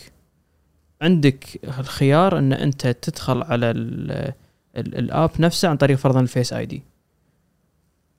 خلنا ناخذها فرضا نضرب أنت فيك المثل إذا تسمح. أنت شخص تستعمل هذه الأشياء تحاتيها موضوع فرضا ال Face ID البصمة أنت شنو وجهة نظرك فيها؟ حلو. آه، البصمة فيها شيء حلو بس فيها عيب كبير. إحنا يعني في في مجال أمن المعلومات عندنا شيء إحنا نسميه نموذج الخطر أو ال threat model شنو قصدي نموذج الخطر قصدي الحماية الفلانية تحمي من شنو؟ أعطيك مثال يبسط الموضوع. حزام الأمان. شيء مفيد وحلو صح ولا لا؟ مم. هل حزام الأمان شيء مفيد وحلو؟ ويحمي بالسياره طيب إذا سي... إذا سيارتك طب طبت بنهر حزام الأمان يفيدك ولا يضرك؟ ضرك يضرك. لأنك تبي تنحاش من السيارة صح ولا لا؟ صح. لو صار لك حادث لا سمح الله حزام الحزام يفيدك عدم وعدل آه، آه، آه، فالقصد انه كل حل هو يحل مشكلة معينة. البصمة تحديدا البصمة فيها عيب كبير وهو إن البصمة ما فيها ضمان للنية. ال password اللي بمخي ما راح تطلع إلا بإرادتي. سواء أنا راغب ولا مغصوب بس ما راح تطلع مخي ما حد يقدر يطلعها من مخي لو يمسكني واحد ويطقني من يوم لباكر إذا أنا ما راح أقول ما بيقول ال password ما يقدر يستخرجها من مخي صح ولا لا؟ صح. لكن البصمة أنت الحين نايم ويتغافلك ولدك طب يبطل تلفونك بصبعك مثلا صح ولا لا؟ أنا أمس شفت فيديو آه، مال آه، آه، أم شي عيالها جاي لها بتليفونهم بتليفونها يبون يبطلونه وهي قاعدة تسولف مع أحد أو شيء كذي كل شيء يقول لها يحطون يحطوا التليفون بوجهها وهي توخر تسكر عينها تحاول المهم إنه ما يضبط ال Face ID. فالقصد إنه مشكلة ال biometrics هذه أو اللي هو الدخول المؤشرات خلينا نقول الحيويه بصمة العين بصمة الصوت واسواها بصمة الصوت بالمناسبة بصمة الإصبع إنها يعني آه، ما فيها إثبات النية إن الشخص هذا صج نوى إنه يفتح الجهاز. فأنت يعني أي شخص إذا هو يحس إنه هو محاط بخطر من اللي يمه يعني والله في ناس وايد في بيوت فيها مشاكل وأسرار. واحد مثلا يا أخي شاك بأحد عنده بالبيت أو شاك بأحد عنده بالدوام. إنه ممكن وأنا مو منتبه وأنا نايم آه، يعني خلينا نقول آه، شو اسمه وأنا نايم يبصمون على جهازي يفتحونه. اذا هني بصمة ما يصلح لك. بكل صراحة أقول لك إياها يعني. وهذه تصير وايد. القضايا مليانة المحاكم مليانة قضايا على آه، فتحوا تليفوني بصمتي وأنا ما أدري. شو اسمه أعطيك مثال بسيط. آه، في أمريكا مثلا عندهم قوانين معينة. عندهم قانون مثلا إنك أنت آه، مو ملزوم تقدم دليل ضد نفسك. شنو قصدهم؟ قصدهم إنه ياك بالتحقيق وقال لك آه، عطنا باسوردك. تقول لا ما بيعطيك باسوردي. ما يقدر يغصبك. بس إذا كنت داش بالبصمة هو يقدر ياخذ بصمتك. يقدر يغصبك تحط بصمتك. آه ليش؟ لأن البصمة ما فيها إثبات للنية. فهمت قصدي؟ فهذه مشكلة البصمة. أنت يعني كشخص هل أنت تضمن الناس اللي يمك إذا أنت كنت نايم كنت مو منتبه غيبوبة يأخذون جهازك يبطلون بصمة؟ إذا أنت ما تضمن البصمة ما تطلع لك بكل يعني من آخر. إذا أنت لا والله تضمن إن المحيط ال- القدام الناس اللي يمك ما راح يقدرون يوصلون حق جهازك أو ما راح يستخدمون بصمتك من وراء علمك لا البصمة تصلح معك. فهذه آه، وهذا جانب مهم لأن آه، تصير يعني تصير مشاكل بالشكل هذا وايد. الحين الاجهزه شوية قامت تحاول تحل هالإشكال من ناحية إنه إذا الجهاز سويت له restart مثلا آه، ما يفتح آه، إي بالبصمة لازم تدخل الكود على سبيل المثال. بعض التصرفات معينة بالجهاز آه، حتى البصمة ما تسمح يقول لا دخل الكود. يعني كتخفيف من الخطر. بس القصد إنه هي تسهل الموضوع آه، تسهله وايد لكن لازم تعرف أنت نموذج الخطر مالك. والله واحد مثلا ما يثق بأهله بالبيت. بينهم خلينا نقول مشاكل يعني على مستوى كبير وفي شك وكذي. آه، بصمه ما تصلح لك. آه، آه، البصمه فيها عيب ثاني. عيب خلينا نقول يعني آه، سلوكي وهو إنه تخليك تنسى باسورداتك. إذا أنا دش تطبيق البنك بالبصمة ودش التطبيق الفلاني بالبصمة وهويتي بالبصمة هو مع الوقت أنا راح أنسى باسورد مالت البنك لأن قاعد أمارسها صح ولا لا؟ فهذا الشيء مهم إنك أنت آه، وهذا شيء بيني بينك حتى بالبرامج التقليدية. أنا أركب إيميل بتليفوني وخلاص هو already شابك دائما اركب تويتر وانستغرام بجهازي logged in وخلاص أنا ما استخدمه ما مو كل يوم أدش وأحط password ي هذا سلوك ينسيني ال password فأنا أنصح إنه آه، كل إنسان آه، يعني يسوي لي سيناريو آه، شو اللي يصير لو إن أنا احتجت أدخل على اجهزتي مرة ثانية؟ هل أنا أقدر أدش على account ي ولا لا؟ الحين تليفوني مو موجود. تليفوني ضاع انكسر. يلا دش على ايميلك تقدر دش على تويتر تقدر دش على إنستغرام تقدر ما تقدر. تذكرهم ولا لا. آه، آه، ونفس الحالة مع الناس اللي تسجل ب emailات وأرقام تليفونات يعني خلينا نقول آه، مو ملكها. وأنا هذه تصير معي وايد. يدق علي واحد يقول لي مهندس محمد عندنا حساب مهم حسابي إيميلي والإنستغرام مالي مهم مال business مالي. قلت له okay إيش فيه؟ قال والله مثلا نسيت password ولا اخترقه ولا كذي. أقول له خلاص تذكر ال password؟ لا والله ما اذكره زين الإيميل اللي سويت فيه ال account ما أذكره أو يقول لك والله إيميل سوى لي حط لي ولد عمي إيه. وقبل سنتين وولد عمي هذا ما يذكر الإيميل ولا رقم تليفون سوى لي ولد خالي ورقم تليفون أصلا الحين انباع وعند واحد مثلا آه، يعني آه، يملكه شخص ثاني. أقول له شو أسوي لك سحر أسود أسوي لك صح ولا لا؟ أنت لازم تهتم في يعني الشغلات انت تعتمد اللي انت تعتمد على حسابك مثلا. انستغرام تبيع فيه وتشتري فيه. على سبيل المثال عندك store ومحل بالانستغرام business شنو يعتمد عليه؟ آه، حسابك. هذه الأمور أنت لازم تهتم فيها. حسابك يعتمد على الإيميل المربوط فيه رقم التليفون المربوط فيه و password ه. هذه الشغلات الأساسية الرئيسية ثلاثة. لازم تعرف وتحافظ عليهم. أما password ي آه، ناسيها ورقم تليفون هذا كان مال ولد عمي القديم ولد عمي باعه آه، وما دفع فواتير الشركة أخذته هذا كلام ما ينفع. مع أن هذا الحين وايد ناس كذي. أو مثلا account ي سوى لي محل. أوف. سوى لي محل والمحل عنده ال password. وصل تلقى ال password هذه مشتركة مع كل الزباين ويمكن حساب ال iCloud مشترك مع كل الزباين أصلا. بس؟ تقرب عفوا بقرب المايك كذي إي زين؟ إي. آه ف آه أنت يعني كشخص لازم تهتم, تهتم في الأمور هذه. حسابك حسابك مهم فاهتم بالأمور اللي حسابك قايم عليها ال password وال email ورقم التليفون وغيرها من الأمور. آه يعني ما في حل شو نسوي لك إحنا؟ صح. ناسي إيميلك ناسي password ك رقم تليفون آه، خلاص انباع منك. ما في حل إنك تتكلم الشركة وتنطر إذا الشركة تعاطفت معك ولا لا. فهل الفكرة إنك أنت لا يعني آه، تسوي too much security فيصير شيء لا سمح الله وفجأة ما تقدر تدش لأنك حاط وايد حماية أو إنك أنت مهملها لدرجة إنه أي تغيير بجهازك ولا أي شيء يصير يعني تغيير عندك فجأة حساباتك ما تدش عليها هذه الفكرة الاختصار نبي حل بالنص حل معقول يعني خلينا نقول تطبيقه ممكن يطبقونه أكبر شريحة من الناس. كل واحد وموازنته. بالضبط. أه، بقتيب الحين إحنا إحنا طول الفترة اللي طافت قاعد نتكلم على الناس اللي واضح لنا إن نيتهم زينة اللي هم الهاكرز وما أعرف إيش أنا عندي هاجس شخصي ذا أمس ذاك يوم أسولف مع الشباب أقول لهم أقول لهم أنا عندي مشكلة إن كثر ما أقدر مع إن أنا أستعمل هالأشياء وايد بس كثر ما أقدر فرضا لما أشوف إن آه، جوجل يبي يبيني أسمي المكان الفلاني اللي أنا أروح له وايد يسألني هذا شنو هذا home ولا هذا work ولا آه، ال Apple Watch يعني آه، أنا وايد قاعد آه، يصدمني موضوع Apple إيش كثر قاعد يحاولون يدشون بصحة الشخص ويأخذون معلوماته الصحية. آه، يعني كل هالأشياء اللي اليوم قاعد يحاولون ياخذونها منك أنت مدى ثقتك بالشركات الكبيرة هذه؟ خليك من ال third ال hackers بس. مدى الواحد هل المفروض يكون واثق عمياني ب Apple ولا سامسونج ولا Fitbit ولا جوجل ولا وجهة نظرك أنت؟ آه، المشكلة في الموضوع هذا إن ال- البيانات صارت هي السلعة الرئيسية. يعني شركة تقدم لك الخدمة بالمجان. وأنت مستانس أوه شوف خدمات جوجل. خدمات رهيبة. بالمجان. طيب ليش يعني؟ هل هي صدقه ولا عشان سواد عيوننا؟ لا طبعا. فيها ربح والشركة أكيد تبي تربح. طيب إذا أنت ما قاعد تدفع فلوس هي من وين بتربح؟ تربح من شيء ثاني. أنت قاعد تعطيها شيء يعني خلاها تعطيك الخدمه هذه القوية ببلاش. أنت شنو أعطيت جوجل إذا مو كان فلوس؟ أعطيته معلومات. صح. تأخذ المعلومات هذه وتبني من خلالها بنت من خلالها إمبراطورية تريليونية من المعلومات اللي قاعد تشتغل فيها بالدعايات وغيرها من الأمور. آه فأنت الحين بياناتك الصحيه الاماكن اللي تروح لها. آه جوجل تبني قاعدة بيانات عنك عن كل شيء شريته. يوصل لك بالإيميل. تذاكر طيران. يقوم- جوجل شو يسوي؟ يحطها بال calendar مالك. يحط بال calendar عندك رحله باليوم الفلاني أوف هذا هذا خرعني مرة سواها فيه. اي طيب هو هو. خلاص انت أنت يعني. شو معناتها؟ يعني أنت هو already هم يحللون كل شيء بس الحين وصلت خلينا نقول يعني ال ال ال نقول الوقاحة والجرأة إنهم شافوا إيميلك شنو فيه حطوا لك اياه بال calendar هي خدمة حقك بس شنو يعني؟ يعني هم قاعد يحللون كل صغيرة وكبيرة في في إيميلك صح ولا مو صح؟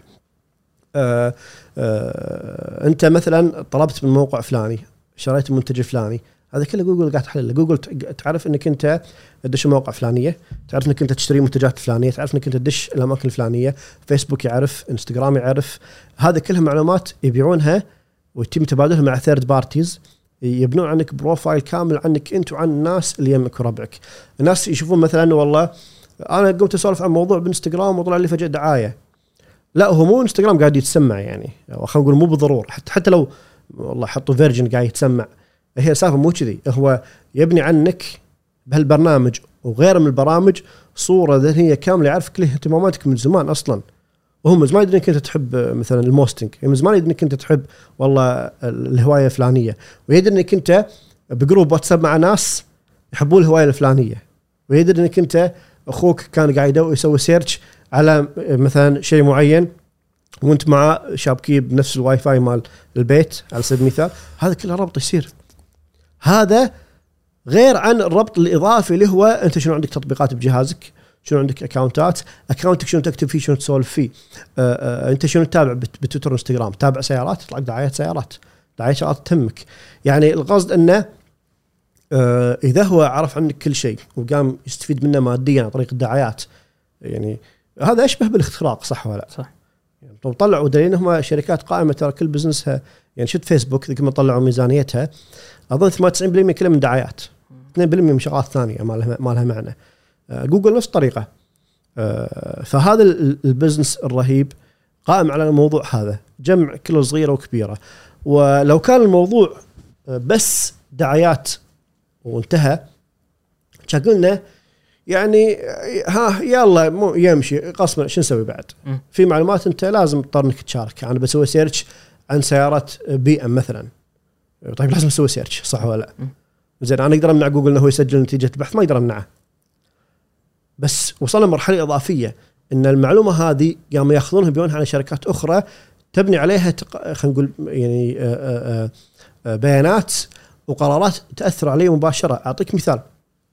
الحين في أماكن وايد حول العالم وبعضها دول عربية تشتري بياناتك بيانات عن سلوكياتك و...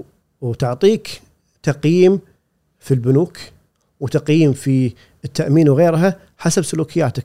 انت واحد مثلا يعني خلينا نقول دفش ومطيور وراعي يعني أوف. تهور التأمين يطلع لك أغلى. واحد مثلا في شركات تأمين في يعني في بعض دول العالم في أمريكا وبعض الدول الاوروبيه في عندهم يستخدمون برامج آلية تقيمك. يشوفون اسمه فلان الفلاني يدور عنه بالسوشيال ميديا. والله مثل راعي راعي وناسة وحفلات وكذي.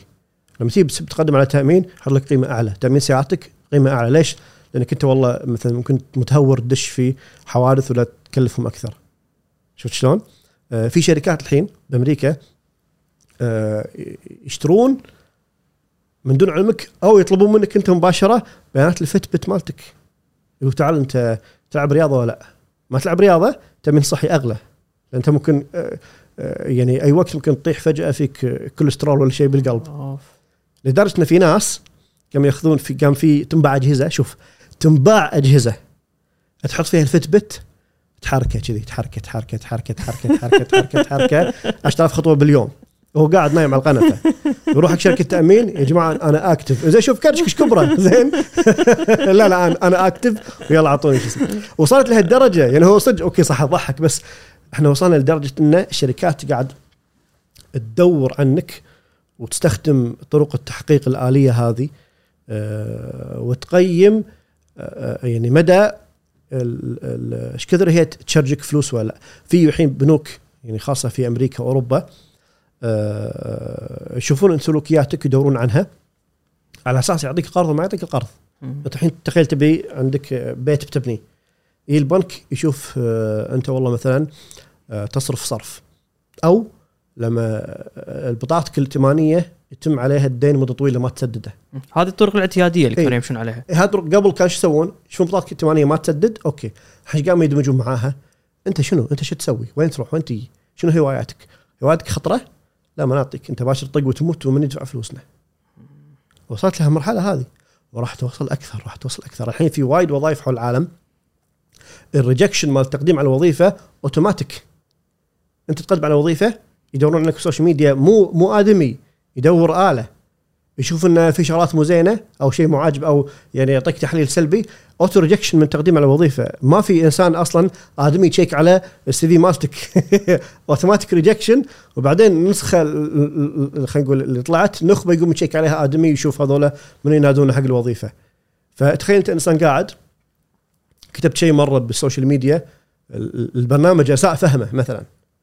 تعال يلا دبر حالك وش اسمه فهم الجهاز هذا ان أنا مو نيتي. بالضبط شو الحل؟ فالمعلومات هذه أول شيء قاعد تجمع بشكل غلط آه، ذيك مرة برنامج مال صلاة أحد برنامج أحد برامج الصلاة يعني نسيت اسمه بس مو مو برنامج محلي برنامج عالمي مشهور حيل أذكر أذكر إيه. إيش سوى راعي البرنامج هذا؟ البرنامج طبيعة عمله قبل ما قبل مواعيد الصلاة آه، فبالضرورة يحتاج ال location مالك عشان تعرف آه، موعد الصلاة وأغلب الناس للأسف لما يعطي location يعطي location بالكامل. يعني يخلي البرنامج أي وقت يبي يشغل location والجهاز دائما location شغال ودائما بلوتوث شغال. بعدين يقول لك والله الجهاز الثاني بطاريته ضعيفة. أنت يا ابن الحلال مش كل شيء مشغلة. كل برنامج قاعد يشفط من ال location هذا البرنامج مال الصلاة آه، كان آه، دائما ياخذ location شو اسمه المستخدمين على أبو انه اتجاه القبلة ومواعيد الصلاة وكذي. يعني أنت بالكويت يعطيك مواعيد صلاة الكويت أنت مثلا في ميونخ مواعيد صلاة بميونخ والجبلة والمسايد اللي يمك وكذي أوكي حركة حلوة إيش سوى فيه بعدين؟ قام باعها على شركة باع البيانات على ش- هذه بيانات شنو ميزتها؟ بيانات أول شيء موجهة ديموغرافية معينة من بينزل مواعيد صلاة؟ واحد يهودي لا واحد مسلم.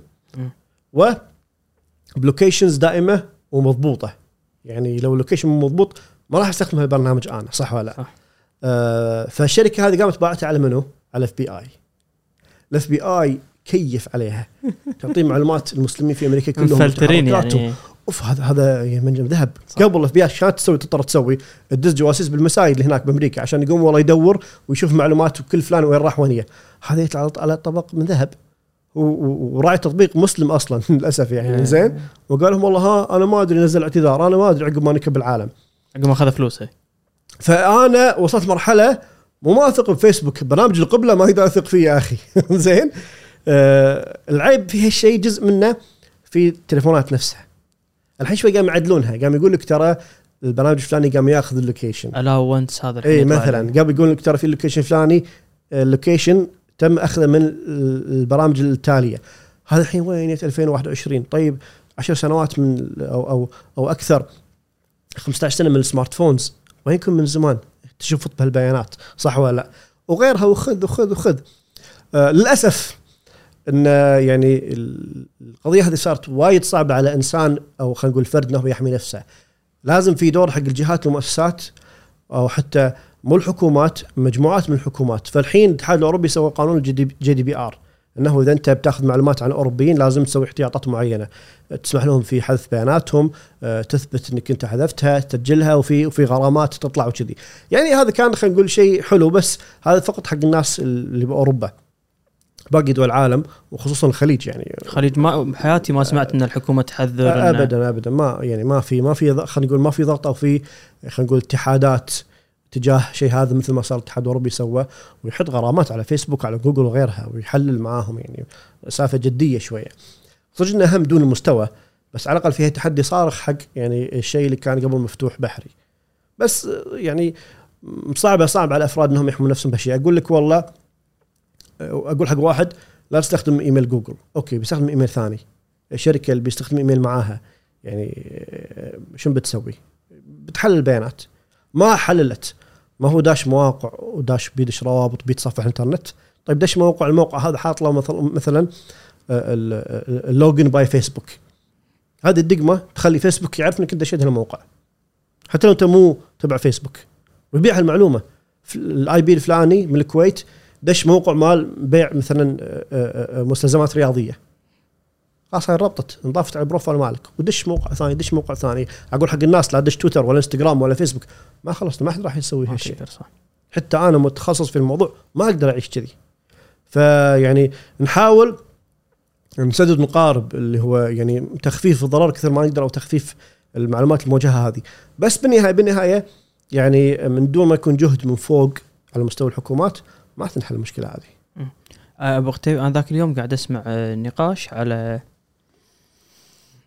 كان على موضوع آه، شخص يناقش شخص ثاني وهو رايه كان إن آه، الناس اللي يملكون هذه الشركات يعني زكربرج آه، ستيف جوبز مال ال- مال أمازون بيزوس هو كان عنده رأي إن هذول الناس هم أقوى ناس الحين بالعالم وتفوق قوتهم حتى فرضا الرئيس الأمريكي.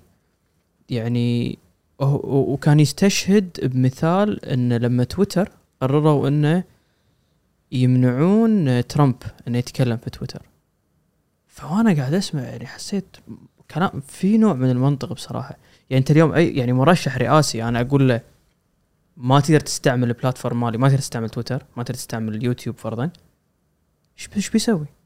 شلون بينجح؟ فاستوعبت القوة اللي يملكونها هذول الناس يعني العجيب إن القوة اللي عند الشركات هذه آه، ما أخذتها بالغصب يعني ما أخذتها لا أخذتها بالقوة المفرطة ولا بخشم الدينار ولا شيء أخذتها طواعيه من الناس قدمت خدمة مجانية خدمة حلوة مرتبة والناس سلموا معلوماتهم طواعية يعني أنا أنا ألوم جوجل لما الناس يسمون بياناتهم حقها أنتم سويتوا كذي صح ولا لا؟ أنتم استخدمتوا جوجل وعشان ال search ماله قوي وال search ماله يصير أقوى أقوى انك الناس يعطون معلومات أكثر وأكثر. أنتم يا الناس استخدمتوا مثلا آه، آه، أمازون وما يشترون إلا من أمازون فأمازون قام دمر ال competition ماله ودمر ال- الشركات اللي تنافسه. أنتم استخدمتوا فيسبوك اعطيتوا معلوماته وبياناته، أنتم استخدمتوا وكل صغير وكبيره حاطينها بإنستغرام. وتشغلين والصورة تحطونها مع ال location ما يقدر لهم الشركات هذه، الشركات تقول لك عطني. أنت أعطيت. الناس سلموا هذا طبعا يعني إيه، إيه، خلينا نقول يعطينا تصور إنه إيش كثر العالم صار connected أول ما طلع الإنترنت كانت الفكرة من إنه هو إنترنت غير مركز decentralized غير مركز. يعني ما في نقاط قوة. لا كلها متوزعة بالكامل. وهو إنترنت كبنيه تحتية لا يزال كذي. لكن الحين صار استخدام الناس كله في ثلاث أربع مواقع. صدق تويتر ما حد ينافسه فيسبوك ما حد. يعني بالضبط. تويتر إذا أنت بتكتب شيء إنستغرام إذا بتنزل صورة بالضبط. أمازون بتشتري شيء جوجل بتسوي search يعني راحت أيام اللي جوجل ياهو اي فا اي بالضبط. فصار في احتكار ش- يعني كامل على ال search. واحتكار هذا ترى مو احتكار نظيف احتكار غير نظيف. يعني جوجل مثلا تدفع حق آه، ابل تدفع حق موزيلا مال فايرفوكس تدفع حق آه، الشركات الثانية أو البرامج الأخرى إن يحطون جوجل search هو بال- هو ال default. شركة موزيلا مثلا اللي تسوي فايرفوكس ال browser هذا غير ربحية. يعني هي ما تبيع منتجات وما تربح. جوجل تعطيها مئات ملايين سنويا عشان ال default search engine فايرفوكس هو جوجل أوف. وجوجل تعطي ابل فلوس ملايين سنويا. آه، وفي يعني بينهم deals مقابل ان ال default search بابل هو search مال جوجل آه، آه، شو اسمه؟ ويعني منو منافس جوجل بينج متى اخر مره دشيت بينج بحياتي ما دشيت. زين إذا دشيت بينج دش لما تدش بينج يعني تكتب داخل ال search مال مال بينج جوجل dot com صح ولا لا؟ ف يعني شوف انت معنا بينج من ما- ماسكته مايكروسوفت. وشيء سهل آه، يعني لما تيجي تدور عن شيء بتشتريه إذا ما شريت بأمازون راح تكون أول شيء دورت بأمازون على الأقل يعني صح ولا لا؟ بتشتري تليفون عندك خيارات غير أبل وغير آه، غير أندرويد؟ لا. ما عندك هل العالم قاصر إنه يسوي؟ لا بس قوة الشركات هذه عندها soft power وايد قوي يعني باعتبار مركز أمريكا المالي وانفتاح أمريكا في موضوع ال business والدول الثانية صعب البزنس فيها آه، يعني حتى لما جت مايكروسوفت شرت نوكيا. آه، نوكيا شركة قوية صح ولا لا؟ بس صح. ما قدرت إنها خلينا نقول تواكب التطور اللي صار. آه، شرتها مايكروسوفت بسعر يعني ما يسوى. يعني واتساب أغلى من نوكيا. واتساب كان عبارة عن chat application ونوكيا شركة براءات اختراع وحوسة. صح ولا لا؟ موظفين إيه. ومصانع فشنو شنو القصد هنا؟ القصد إنه ال- ال- ال- النفط هذا نفط البيانات هذا الشركات هذه استغلتها بشكل صح وبنفس الوقت قامت دمرت المنافسين تدمير كامل تدمير كامل على مستوى المنافسة وعلى مستوى البنية التحتية يعني أنا لو آه، بسوي منتج أو بسوي موقع ينافس هذولا وتدعمني حكومات بمئات الملايين ما راح أقدر أنافس. أسوي لي search engine قوية. وبعدين إذا هي ما انحطت في الآيفون ولا انحطت في المتصفحات من بدش عليها صح ولا لا؟ آه، آه، بسوي لي store والناس ما قاعد تبيع عندي. يعني امازون مثلا آه، كان في أحد المواقع من سنين السالفة هذه. موقع كبير في أمريكا مال بيع مستلزمات الأطفال. م. يعني ملابس وحفاضات وكذي. كان موقع كبير حيل وشغال ويعني وممتاز وكان يعني عنده مميزات أقوى من أمازون وايد بوقتها. أمازون يبي يشتري ما رضوا يبي يشتري ما رضوا. أمازون قال لهم يعني يا ابن الحلال آه، دام الناس عليك طيبة بيع بيع. ذولاك ما يبون يبيعون بينافسون. أمازون إيش سوى؟ قام يبيع بخسارة. كسر السوق. وعنده القدرة إنه يسوي عنده شيء. قدرة. عنده ال cash reserve الكافي والعلاقات الكافية إنه ينافس. وأمازون يبيع كل شيء. خسر بالحفاظات يربح بالاجهزه مثلا. يعوض خسائره.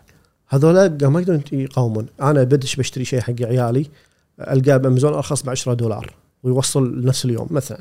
انتهى الموضوع ما في منافسة. قام كسرهم شراهم بسعر بخس. أمازون قام شو يسوي؟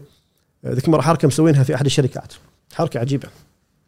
آه، قالوا حق شركة تبيع منتج مالها إن إحنا شاكين إن المنتج مالكم هذا مقلد.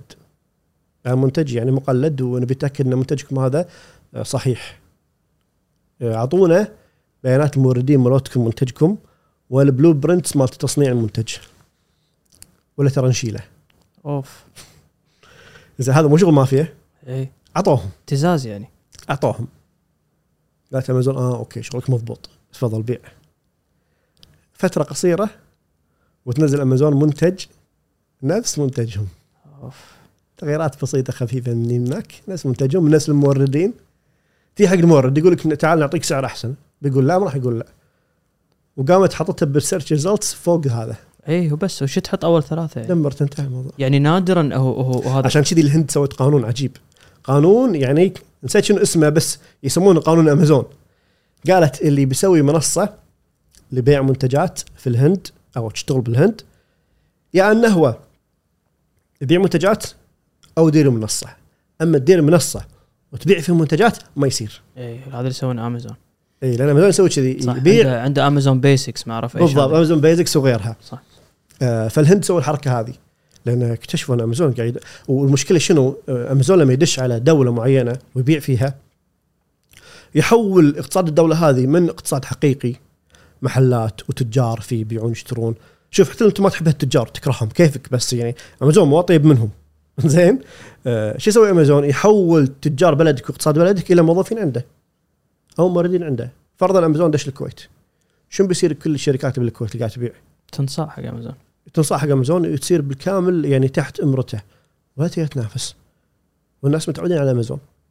وأمازون عنده قدرة ينافس بأمور ما يقدرون عليها الناس هذولا. صح ولا لا؟ أمازون عنده يعني القدرة وال cash reserve إنه هو يراضي العميل بأي شيء يبيه. تدق على أمازون تقول لهم تعال ترى ال- ال- المنتج تأخر توصل يوم كامل. يعطيك refund كامل. واخذ المنتج بعد. ليش سوي كذي؟ لأن عنده كاش ويبي يربح. خلينا نقول السمعة والرضا منك. أنت عقب ما راح تشتري من محل هني بالكويت. دق عليه سبعة أيام يا الله يوصل لك المنتج. فهذه خطورة ال- ال soft power مالتهم. بس تذكر عفوا أبو قتيبة آه، ذكرتني بشغلة. إذا تذكر أمازون يوم أعلنوا إنه بيدشون قطاع ال- آه، ال grocery والسوبر ماركت. أنا أذكر وول مارت يعني نسبة بسيطة طاح سهمها بس تتكلم عن وول مارت وحش بأمريكا يعني ما ما حد يقرب صوبه ف- فتصدق يعني وأنت قاعد تتكلم تبين لك امازون وين اللي بس تطلع إشاعات إنهم ممكن يدشون القطاع الفلاني إيه. تلقى القطاع هذا كله يختبص وينعكس حتى بالسوق يبين لك شلون إيه. هم خايفين يعني. حلو شفت وول مارت لا يزال هو ملك ال retail في أمريكا يعني مم. لا يزال بنسبة كبيرة حيل يعني أقوى من امازون بوايد يعني بيع ال retail الحقيقي مال امازون مال وول مارت اللي هو دخول محل وخروج منه أقوى بوايد من بيع الأونلاين في أمازون. لكن وول مارت سوى نفس حركة أمازون في المحلات الصغيرة. قبل كان نظام التجارة يعني خلينا نقول في أمريكا مثلا يعني لأن وول مارت في أمريكا محلات تبيع وأغلبها محلات family business محلات عادية وصغيرة. يعني آه، shop مال مثلا ألعاب الفيديو shop مال الأسلحة و shop مال الأصباغ و shop مال الأكل و shop مال آه، صيدلية. محل يبيع ملابس. امازون وول مارت سوى؟ كل هذول تحت سقف واحد. أنت لو تدش من باب امازون من باب وول مارت وتطلع تاخذ لك آه، فرشة اسنان وتاخذ لك آه، آه، آه، رقية. وتاخذ لك صمون وتاخذ لك طلقات 9 ملي وتاخذ لك آه، آه، منشار كهربائي ليش أنت وتاخذ لك آه، آه، تاخذ لك شورت رياضي تطلع أذكر أنا وال- والمارت سقف واحد. صح عزيز والمارت كنت تقدر تطلع آه، license الرماية أو license شغله كذي داخل والمارت إي. امازون سووا نفس الحركة بس أونلاين حق العالم كله. فايش راح يسوي باقتصاد العالم راح يدمره. يعني خلينا نقول أخطبوط صعب التعامل معه.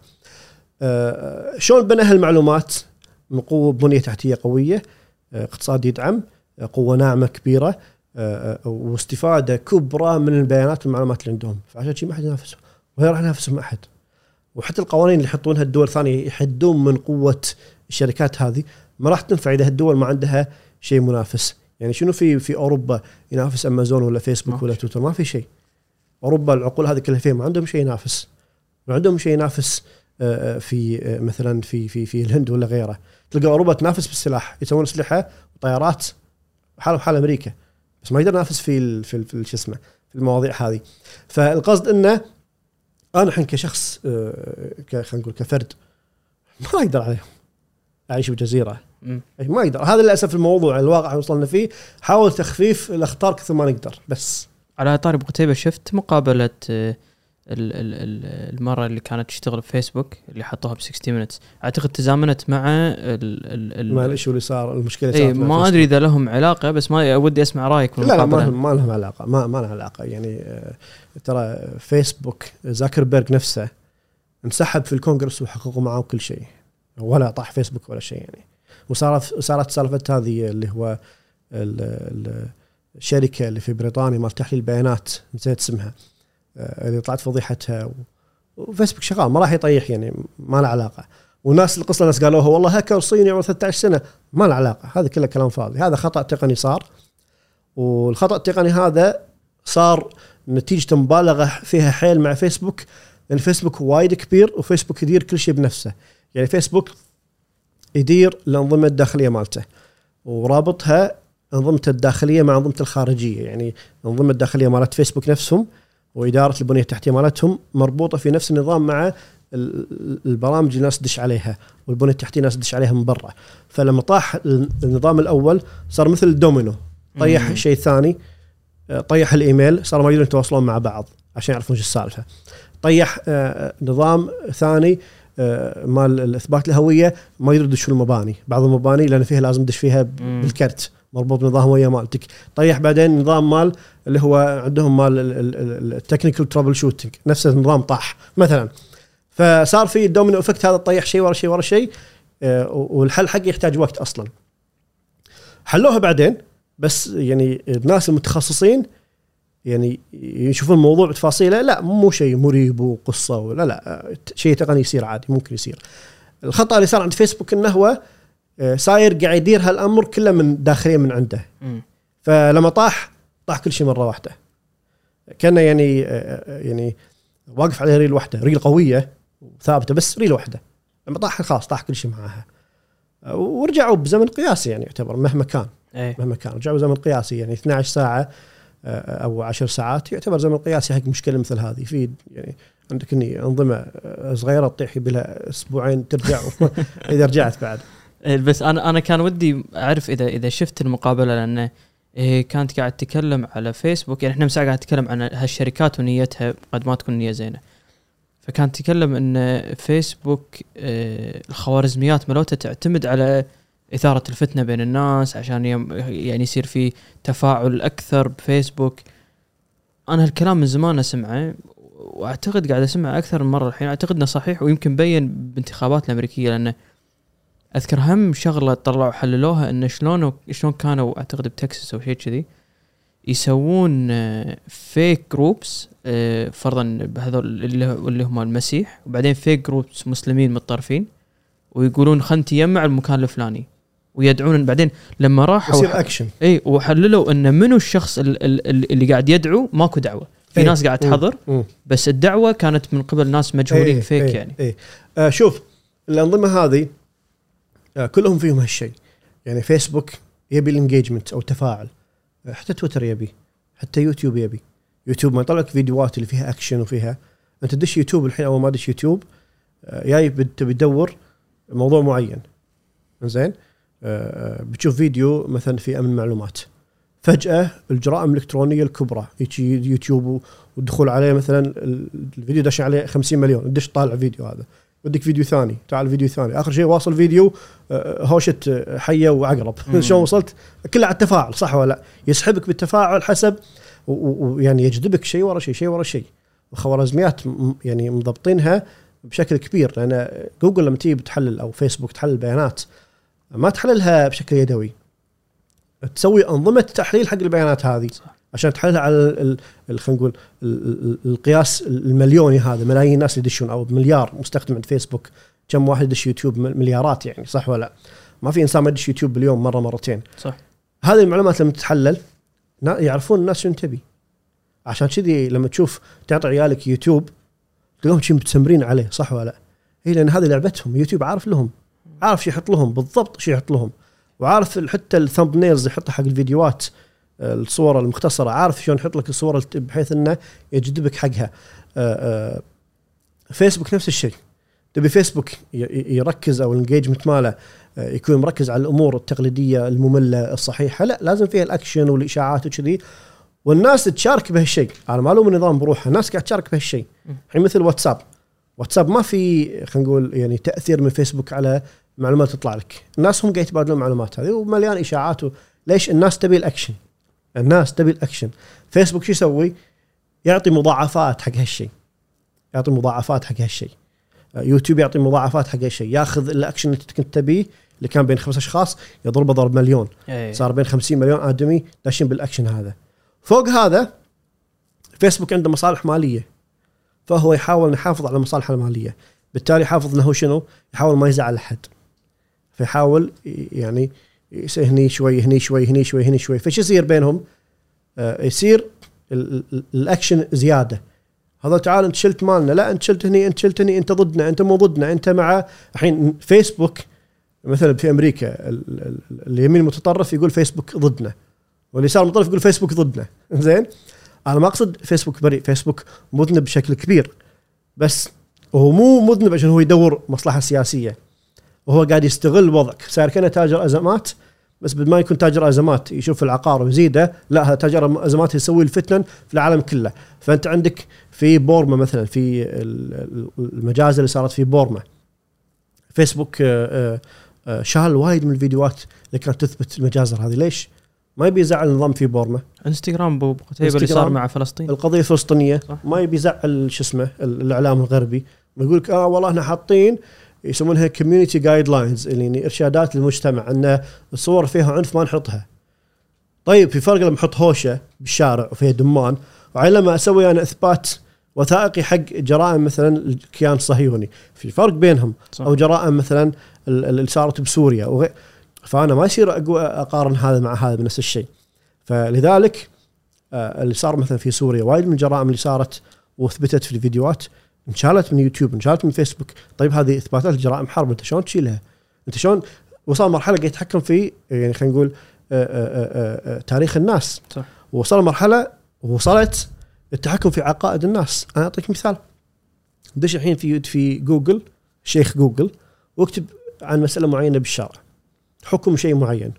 حكم A B C أي شيء تبي النتائج اللي تطلع. شلون تم تحديدها؟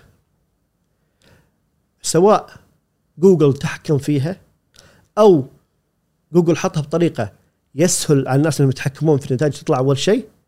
أنا سواء جوجل أو شخص عرف الخوارزمية وتحكم فيها وخلى النتيجة ما تطلع أول شيء أنا تحكمت في النتيجة بيشوفها الشخص هذا. أوديه حق الفتوى اللي ابيها اللي أنا أبيه.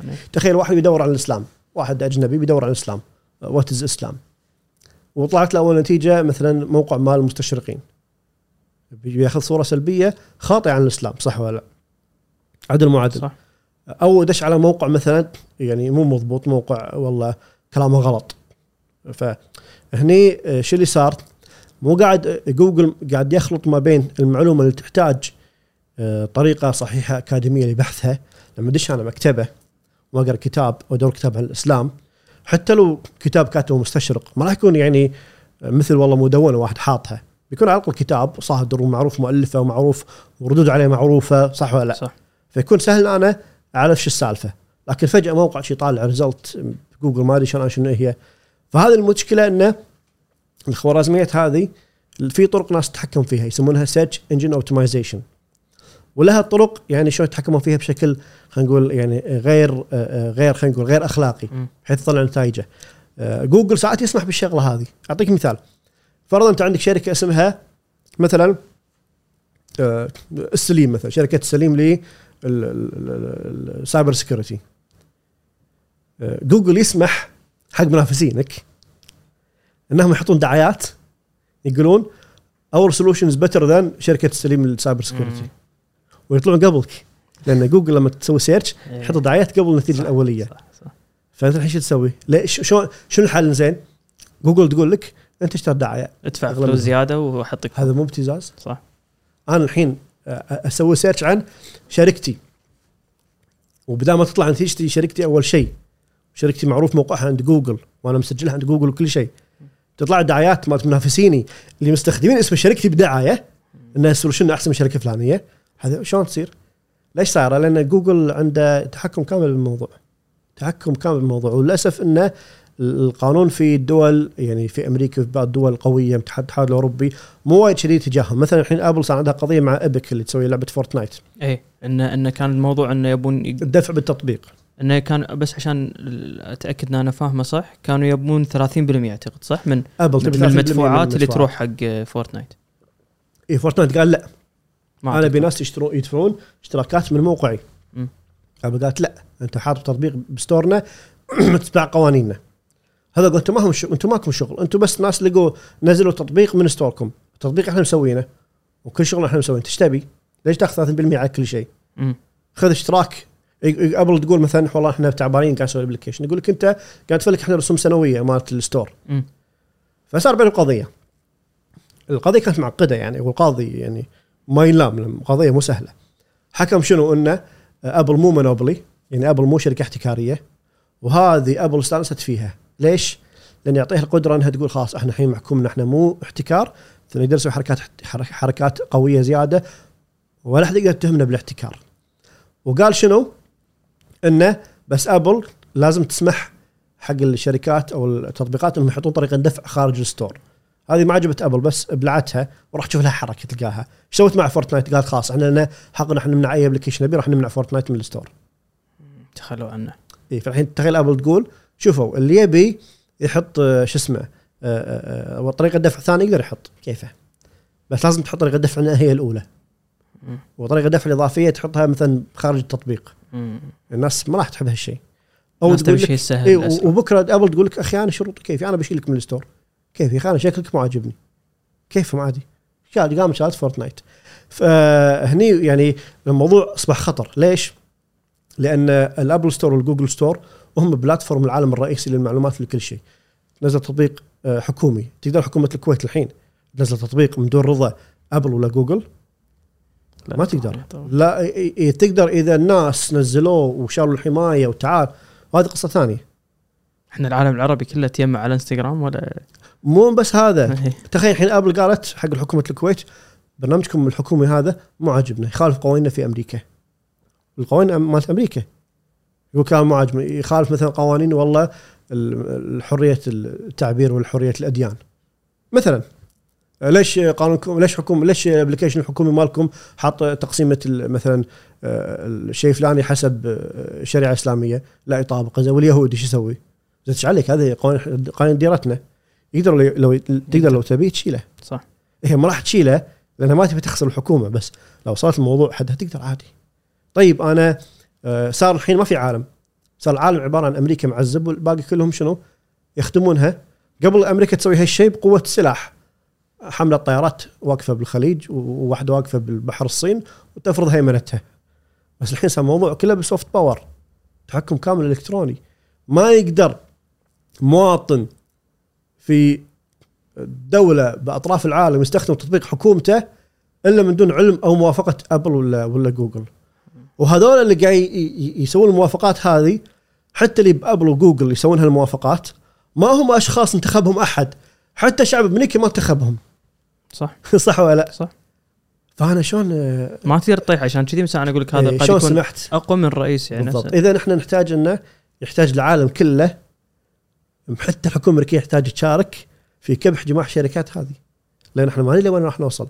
إحنا آه، اعتمادنا على التقنية قاعد يزيد قاعد يزيد العالم. تخيل باكر بنك ابل قالت له ولا جوجل قال له ما نحط application ك عنده عندنا. كيفنا يا أخي؟ كيفنا؟ البنك قال لا حط. قال ما إحنا حاطين إيش تسوي البنك؟ تخيل البنك ما عنده تطبيق. من بيطالع وجهه صح ولا لا؟ صح. والله من بيطالع وجهه صح. صح. لا, زين؟ لا أكبر بنك بالكويت. ما اي عندك تخيل أنت ما, ما عندك application خلاص فما لا يعني. آه يقول لك مثلا والله دش بالسفاري زين دش بالسفاري بعدين نص مميزات ما يقدر يسويها. إيه، ما يقدر يدش بالبصمة ما يقدر. صح ولا لا؟ صح. فهذه خطورة شديدة جدا. الحين في آه، آه، في شو اسمه آه، يعني في توجهات قاعد تصير بالعالم إنه يعني لا إنه فتحوا ال stores فتحوا بس وصعب وايد. ما قضية فورتنايت مع آبل يمكن شوية تفتح شق بالموضوع هذا بس تو الناس. نفس الموضوع اللي هو تحكم آبل وجوجل في الأنظمة الهواتف والتحكم بالقبضه المحكمة هذه. كانوا طبعا يراجعونها في بداية الأمر شنو؟ حق حمايتكم شوف كل واحد يقول لك والله هالشيء لمصلحتك ولحمايتك اعرف انه كذاب أبل تقول لك شنو؟ إحنا ما نسمح لك تنزل تطبيق آه، من برا ال store عشان ما تنزل فيروسات. زين أنا أبي فيروسات أنتم إيش تبون؟ يقول لك لا ما يصير لازم أسوي أسوي jailbreak وال jailbreak أبل قبل كانت تعتبره غير قانوني بهي محكمة محكمة إنه قانوني بس أبل شو تسوي؟ تسوي لك update ويشيله زين أنا أبي jailbreak وأبي مميزات إضافية. لا ما يصير. زين آه وايد من التطبيقات أصلا تكشف ال jailbreak وتشيله. باعتبار إنه هو يعني كسر حق الحماية. زين انتو ش عليكم. أنت يا التطبيق الفلاني لك شغل في نفسك. الجهاز مواصفات أنت ما لك شغل فيها. بس هذا الواقع اللي قاعد يصير. طيب الحين وصلت لمرحلة ثانية أثرت فيني في عالم المعلومات. الحين أنا واحد يجي لي جهاز آيفون ويقول لي شوف لي جهازي مخترق ولا لا؟ وحاشطه كوب ثغره مثل بيجاسس وغيرها. ما أقدر أقول ما أقدر أكشف لك. ليش؟ لأن الجهاز مسكر. ما أقدر حتى إن أنا أحط برنامج يحلل الجهاز شنو في اختراقات آه، فيه ولا ما فيه. أوف.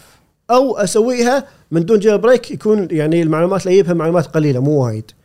يعني أنا الحين برامج الحماية عشان تحمي الجهاز تحتاج صلاحية كبيرة بالجهاز صح ولا لا؟ ال antivirus لما ينزل صلاحيته بالجهاز اقوى من ال admin ترى. الحين بالويندوز مثلا نزل لك antivirus صلاحيته اقوى من ال admin مال الجهاز عشان يقدر يحلل الأمور اللي قاعد تصير بالجهاز. طيب إذا أنا بجهاز يحميني في الآيفون أو يحميني بالأندرويد برامج antivirus قوي. يحتاج بالأندرويد root ويحتاج بالآيفون يكون عنده root أو jailbreak إذا ما عنده شو يسوي؟ يكون يكون تطبيق محدود حال حال أي تطبيق ثاني. مم. ما يقدر يدش على البيانات الأخرى ولا يقدر يسوي شيء. يعني الشغلات تسويها قليلة حيل. إذا أنت الحين منعتوني من أنا أحمي نفسي. جت جهه تقول لك أنا بحمي أجهزتي وبنحط عليها monitoring بنراقب آه، مثلا الاتصالات اللي تصير بهالجهاز شبك على عنوان أو شبك على IP تبع مثلا معروف إنه تبع hacking وكذي نبي نمنعه. الجهاز مسكر ما أقدر. أبي احلله ما أقدر. الحين في يعني قاعد يحاولون إنهم يضغطون على ابل إنهم يحللون هالشيء ويسهلون تحليل يعني خلينا نقول الجهاز من ناحية الاختراقات بس ابل الحين مقفله بالكامل. أوف طيب الحين جهازي أنا بتاكد أسوي له jailbreak إذا سويت jailbreak أنا ممكن أدمر البيانات الموجودة فيه صح ولا لا؟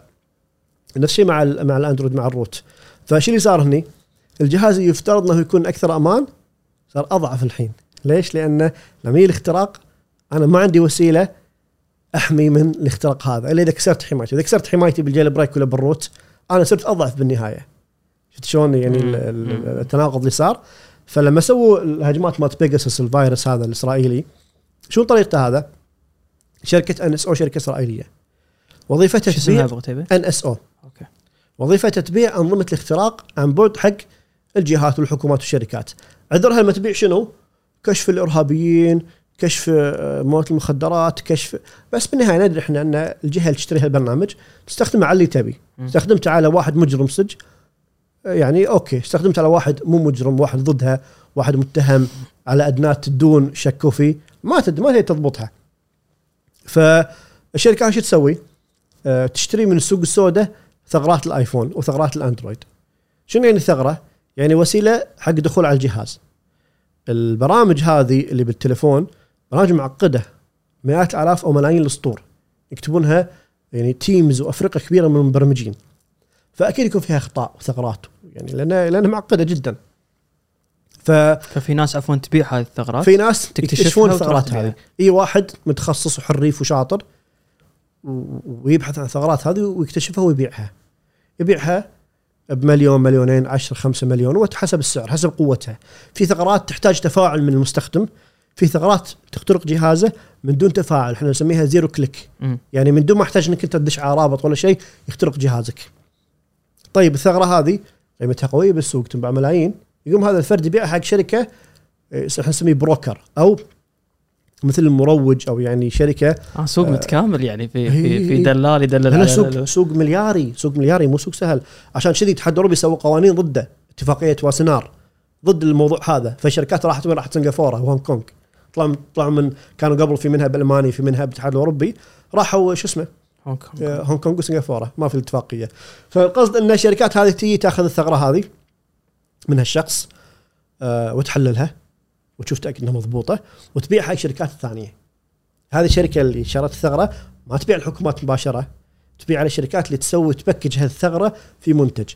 تيجي شركة مثل إن إس أو عندها منتج مال اختراق عن بعد تشتري مجموعة ثغرات ثغرة فلانية حق الأندرويد ثغرة فلانية حق الآيفون ثغرة فلانية حق الآيفون حق version فلاني version فلاني في ال package كامل ويستخدمها وتعطيها حق حكومة معينة إي ضابط أمن الدولة ولا استخبارات من أحد الحكومات هذه. عبارة عن interface click. هذا رقم تليفون شخص اللي تبي تضربه؟ كليك. هاي ضبط له إياه في interface إيه، عشان ما يتعب لا ما coding ولا يتعب ما يتعب. سوي له برنامج. طق ممكن يقول له شنو نوع من نوعية الجهاز مثلا. طق click. يقوم يجرب معاه ويصيد أحد الثغرات ويخترق أو يعطيه full access على جهازه. خلاص full access في كل شيء. كأنه قاعد على جهازك بالكامل طبعا هذه الشركات اللي تملك المنتج اللي قاعد يشنون على ثغراته ما هي واعية لهالثغرات صح؟ لا واعي شو مو واعي بس ليش ما تسكرها عيل؟ ليش تفكر قاعد تربح؟ لا يعني أنا الحين ابل فرضا لا انت قصدك ابل اي ابل إيه لا ابل واندرويد تكون ما تدري. ما لما تدري يسوي لها. تحديث. إيه. بس الشركات هذه تبيع تيجي تشتري يعني في سوق كبير من الثغرات بل وصلت مرحلة إن بعض الشركات هذه يعني ذيك مرة شفت صاحب أحد الشركات هذه كاتب في تويتر يا جماعة لا أحد يبيع لنا ثغرات آيفون جديدة إحنا شبعنا شبعنا. ثغرات آيفون ولا تبيعونها عشان ما ينزل سعرها عليكم. وصلت هالمرحلة. وصلت هالمرحلة وصلت هالمرحلة طيب الثغرة إذا كانت سعرها بمليون دينار مثلا وشرتها حكومة ما راح تستخدمها علي وعليك يعني صح. إن شاء الله ما يستخدمونها علينا بس بيستخدمها على منو؟ على شيء يسوى تستخدمها على حكومة معادية على أهداف سياسيين أهداف استخباراتيين آه، ممكن تستخدمها على نفسها يعني مثلا الحكومة شاكة بأن اللواء الفلاني ممكن يسرب بيانات حق دولة معادية قوم اخترقه مم. وهو مربعهم مثلا صح مم. ولا لا؟ مم. أو اخترق رئيس دولة في دولة أخرى أو اخترق صحفي أو اخترق ناشط سياسي أو مثلا أحد المتنفذين قوي جدا يقول اخترقوا التاجر الفلاني اللي ضدي. شوفوا وترى التجار بينهم اختراقات بالهبل. أوف. حتى بالكويت. أنا أقول لك إياها. زين حتى بالكويت في ناس. ومكتوب عنهم بالصحافة العالمية بعضهم. يعني مو كلام من عندي يعني جايبه مم. صحافة عالمية. آه، طبيعي هالشيء. يعني شر... يعني هم قاعد ينافسون بعض. أكيد بتصير في منافسة غير شركة. باسم الشركات يعني يخترقون يعني شركة ألف شركة باء. اي ممكن اي إيه. بالكويت. أوبر عليها قضية بالمحكمة الملكية وانحكم عليها أظن. آه، محاولة تخترق شركة منافسة لها. أوبر. زين. فهذا سوق سوق. يعني اللعب فيه غير شريف. أنت عندك آه، نظام استخباراتي في أحد الدول. بيحط يده على خده ولا بيقعد بيدش على الدولة اللي ضده. بيدفع ما وراه من دونه صح ولا لا؟ بيستخدم طرق الشرعية وغير الشرعية. هذا متوقع مو مستغرب. يعني هو غلط بس هو مو مستغرب. تبي جهاز استخبارات ما يسوي استخبارات شو يسوي عيل صح ولا لا ذكرتني بقتيبه مو مرة الانسيه اعتقد فضحوهم انه كانوا يتسمعون على رؤساء دول ميركل و... إيه. واخترقوا شركات اتصالات أوروبية ومنها دشوا على بيانات مستخدمين لأن يقول لك هاي شغلتنا إيش تبيني أسوي يعني؟ أنت ليش موظفني هني أنا بالأن إس واحد في جهة آه، فكرتها الاستخبارات الخارجية الإلكترونية إيش بيسوي يعني؟ هذا اللي بيسوي صح ولا لا؟ لا تستغرب العيب شنو؟ العيب من جزء كبير منه من شركات ال- الانظمه هذه يعني مثل جوجل وابل آبل عندها وجوجل عندها برنامج مال تبليغ عن الثغرات يقول بلغ عن الثغره بدل ما تبيع بالسوق السوداء آه، بلغنا عنها ونعطيك مكافأة. شو مشكلة؟ إن المكافاه ما تسوى. يعني آبل أعلى شيء عندها 200 ألف دولار يعني 60 ألف دينار. وهي تنباع بالسوق مليون دينار. والله ما تسوى. صح ولا لا؟ يقول كليب أنا ببيعها مليون و60 الف تبرع فيها؟ ريح ضميري. صح ولا لا؟ أه والله صدق هذا قاعد يصير. وساعات أبل أصلا ما تعطيك 200 ألف تعطيك أقل. يقول لك والله والله يعني يبخلون عليك بالموضوع هذا. فانا ما ما أقدر أطلب من أبل إنها تبيعها بملايين. بس هم أنت لازم يعني خلينا نقول تحارب السوق السوداء وأبل تحاول وجوجل يحاولون إنه يصعبون الاختراق على انظمتهم بس هذه قضية ما تنحل دائما في ثغرات يعني. يعني البشر قاعد يسوي الأنظمة بشر راح يخترقها. ما هذه اللعبة التوم وجيري هذا ما ما ينتهي يخلص زين؟ آه العيب الثاني إنه الحكومات مو قاعد تشدد وايد على الشركات اللي تبيع وتشتري بالثغرات. يعني المفروض تعتبر مثل الأسلحة. إي يعني هذه بيجاس شلون لها الحق انها تروح تشتري ثغرات؟ يعني؟ آه، شركة إسرائيلية ال- الكيان الصهيوني الغير شرعي هذا يسمح لها ويعني يعطيها صلاحية ويسكت عنها. الحين لما صار عليها فضايح وتعال ماكرون اخترقوهم ووزراء اخترقوهم قاموا يسوون لهم يعني لجان تحقيق وكذي يعني آه، خلينا نقول شيء بالواجهة بس بالصدق ما راح يحوشهم شيء.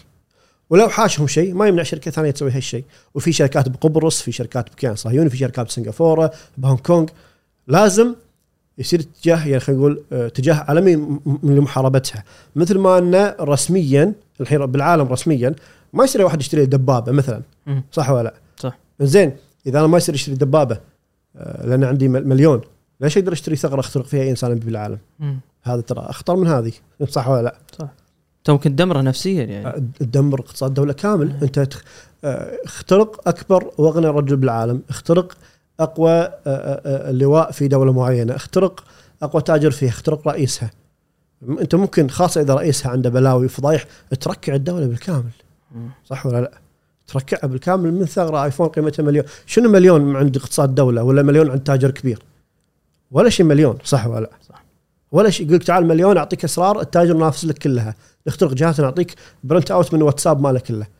مليون دينار ولا شيء، هو يشتريها يشتري فيها بيت. صح ولا لا؟ يقضي فيه شهر بالسنة مثلا. فالتجاره رائجة جدا تجارة الثغرات هذه. وشركات شنو بتسوي؟ لما تصلح الثغرات راح تطلع ثغرات وبعدين تحط بالك شغلة. أنت كل ما طلعت مميزات إضافية هذه المميزات قد يكون فيها ثغرات. فالثغرات ما تنتهي. لأنها نتيجة حتمية من الكود والشغل اللي قاعد يبرمجونه في الأنظمة هذه. فكل ما صارت معقدة أكثر كل ما صارت فيها ثغرات أكثر. يعني النظام الكبير المعقد أصعب مو اسهل ناس تقول لك شركة كبيرة ما تعرف تحمي؟ أنا أعطيك مثال. أي هو أسهل تحمي؟ تحمي الغرفة هذه من انها تنباق بحيث إن ما حد يبوق منها شيء. ولا تحمي المنطقة كلها ما حد يبوق منها ولا شيء. شنو أصعب؟ المناطق. ليش؟ لأن أنت ثغرات وايد ممكن تصير لك وأنت مو منتبه عليها. أما الغرفة الصغيرة آه، صعب سهل إنك تحميها لأن مداخلها ومخارجها معروفة وقليلة. كذي نظام معقد. نظام فيه مليون ميزة مليون برنامج. ما تقدر تحمي بالكامل ودائما في تطويرات حقه. آه، فهني شنو يصير عنده؟ والدافع مال المبرمجين في إصلاح الثغرات المبرمج داخل أبل. ينزل له راتبة. صلح ثغرة صلح 50 ثغرة راتبه نازل نزل له bonus okay ذاك اللي قاعد يكتشف الثغرة قاعد يبيع ثغرة واحدة بمليون اذا هو دافع للبحث أكثر بوايد من دافع هذا للاصلاح صح صح ولا لا؟ صح. اذا القضية يعني آه، خلينا نقول نتيجتها حجميه واضحة. طيب أنا شو أسوي؟ عندك حلين. يا أنك تكون شخص غير مستهدف يعني مالك أهمية عند الشخص اللي شراه الثغرة وما حد بيهتم يخترقك فيها. أوكي الحمد لله خير وبركة. أو إذا أنت شخص قوي مثل رئيس دولة أنت دولتك لازم تحميك. في طرق معينة تخفف من وطأة الاختراقات هذه، يعني يكون عندك أجهزة special ال- ال build مالها يكون شوي غير بحيث أن الثغرة ما تشتغل عليها. ال structure مال ال memory غير ال structure مال البرامج غير. البرامج معينة مشلوعة آه، آه، آه، في خلينا نقول فريق يدقق على كل شيء يدخل على جهازك. يعني أي اس ام اس يوصل حق جهازك. قبل ما يصل حق جهازك يتم تحليله انه في استغلال ثغرة ولا لا مثلا. بس هذا يحتاج لها teams ويحتاج ناس متخصصين. مو سهل أي دولة تسوي هالشيء. آه، آه. وبعدين في جانب ثاني إن الأشخاص هذول بتحميهم أنت. أنت تحمي رئيس الدولة. طيب لازم تحمي سكرتاريته كلهم. صح. لأن عندهم بياناته. انزين بحمايه هذول كلهم. لازم تحمي آه، الناس اللي يتعاملون معاهم هم بعد. لأن السكرتير مال رئيس الدولة المعلومات المهمة تيلة من وين؟ تيلة من ضابط هني تيلة من شخص مسؤول معين. لازم تحمي ذولاك هم بعد زين لمتى نوصل؟ شو تحمي؟ تحمي إسرار الدولة، إسرار الدولة موزعة بالدولة كلها مو سهله السالفة. صح جدا جدا مو سهله، يعني في يعني كان أحد الجهات أنا أقدم استشارات حق جهات بالدولة وبعضهم يعني تواصلوا معي شلون نحمي مسؤولينا عن مثل الاختراقات هذه، قلت لهم لازم أول شيء تضبط سلوك المسؤول. ما يصير المسؤول قاعد آه، آه، واتساب نفسه يدش فيه مع ربعه سوالف ونكت ويدش فيه مع أهله وتدز له مرته يجيب اغراض الجمعية وهو نفس واتساب اللي فيه group مال الدوام اللي فيه أسرار الدولة وتفاصيلها صح ولا لازم تضبط السلوك. صح. أول شيء عشان تحاول تضبط التقنية نفسها. فمو سهل المسألة هذه. ويبي لها يعني شيء جدي ويبي لها فرق من المتخصصين بالواجهة تحاول تخفف وطأة الاختراقات هذه كلها. يعني تفلتر كل شيء يدش عليهم محاولات اختراق التيم من برا وغيرها علشان يا الله ممكن يخففون. على الأقل لو صار اختراق إنه ما يتم كشف كامل البيانات هذه. بس آه، يعني مو سهل تصير خلينا نقول بدولة مثل الكويت. لأن أنت شايف الموضوع يعني الجدية شوية مو عالية. آه، والمسؤولين يعني سريعين التبديل والتدوير. و مو سهل خلينا نقول الاقتناع في الأخطار هذه. ودائما عندنا بالكويت عقلية انه يا ما داشين علينا من زمان متخرقين من زمان. أوكي صح بس ليش ليه مو تعد؟ اخترقوك قبل مو لازم يخترقونك لي 10 سنين قدام. ترى يعني آه، إذا ناس يبون لها حلول ترى. أنا حلول صعبة. بقتيبة بس, بس لها حلول. انت لأن قاعد تتكلم على شغلة آه اللي هي الفيديو اللي تكلمنا عنه قبل. إحنا أعتقد بنحط اللينك ماله تحت. بس إذا تقدر تعطي نبذة شنو هذا الشخص قال ومدى مصداقية الكلام اللي قاله. اللي هو مال دفكون صح عزيز؟ مؤتمر دفكون إيش فيه؟ اللي تكلم عن الكويت. إيه, إيه. تقدر يعني بس تلخص شنو إيه، قال وإذا مؤتمر ديفكون مؤتمر عالمي يصير كل سنة في أمريكا حق أمن المعلومات والاختراقات والحماية وكذي. أنا سويت في محاضرة مرة من قبل عن اختراق الكلاود مال أمازون وطرق الاختراق وكذي وعرضت في برنامج أنا مسويه من قبل. م. مؤتمر يعني المتخصصين يسوون فيه محاضرات في مرة واحد أسترالي سوى محاضرة آه، كيف آه، تخترق الحكومات أو كيف تدمر الحكومات وقام بنا سيناريو إن شلون أنا أخترق أجهزة معينة بالحكومة وجهات معينة وبنوك وجهات قوية وأستخدم الاختراقات هذه وخلينا نقول يعني آه، أشغلها في مهاجمة كيان الدولة نفسها وأحداث الفوضى فيها. وحط مثال يعني عملي حق اللي سواه اللي هو الكويت للأسف شنو سالفته هذا؟ سالفته انه شركة أسترالية حق أمن معلومات جت حق أحد الجهات أحد وزارات بالكويت من دون ذكر أسماء بس وزارة معروفة وقال لهم إيش رأيكم إحنا نسوي لكم آه، آه، فحص اختراق penetration test فحص اختراق مشروع طبيعي من شرع المعلومات اللي هو شنو؟ تجيب شركة آه، أنت مثلا شركة معينة عندك موقع تبيع فيه يقول أنا أخاف يدشون علي الهاكرز طيب شو أسوي؟ أجيب شركة متخصصة اخترقوا موقعي وأعطوني الثغرات اللي عندي وشلون أصلحها عشان أصلح الثغرات هذه والهكر ما يدشون عليها. فكأنك تقول يجيب هاكرز يخترقون موقعي يعطوني الثغرات وأصلحها بس المفروض هذول الهاكرز تواثق فيهم آه طبعا سمعة معينة ومعاهدات وكل شيء. جت الشركة هذه عرضت على الوزارة الفلانية هذه إن آه، تخترق الجهات حكومية بالكويت، الجهة الفلانية والفلانية والفلانية والبنوك وكذي. قامت الوزارة قالت يلا توكل على الله. مع انه ما لهم صلاحية يقول لهم دشوا على البنوك مثلا ولا دشوا على آه أعطوهم صلاحية يدشوا على القطاع الخاص قال لهم دش كل شيء تبي شيء قال لهم قال لهم اللي تبي سوى يعني أوكي حلو سيناريو بس يعني غلط. المفروض كل جهة تاخذ احتياطات وتدري إيش قاعد يصير على الأقل. المهم آه، قام هالشركة هذولا وقاموا سووا يعني الاختراقات ودشوا على فلان جهة جهه والجهات وقتها كانت يعني خاصة وقتها يعني كان طايح حظها على الآخر بالحماية. ما يعني ما تدري عن الحماية أصلا. هذه نقدر نذكر أي سنة تقريبا؟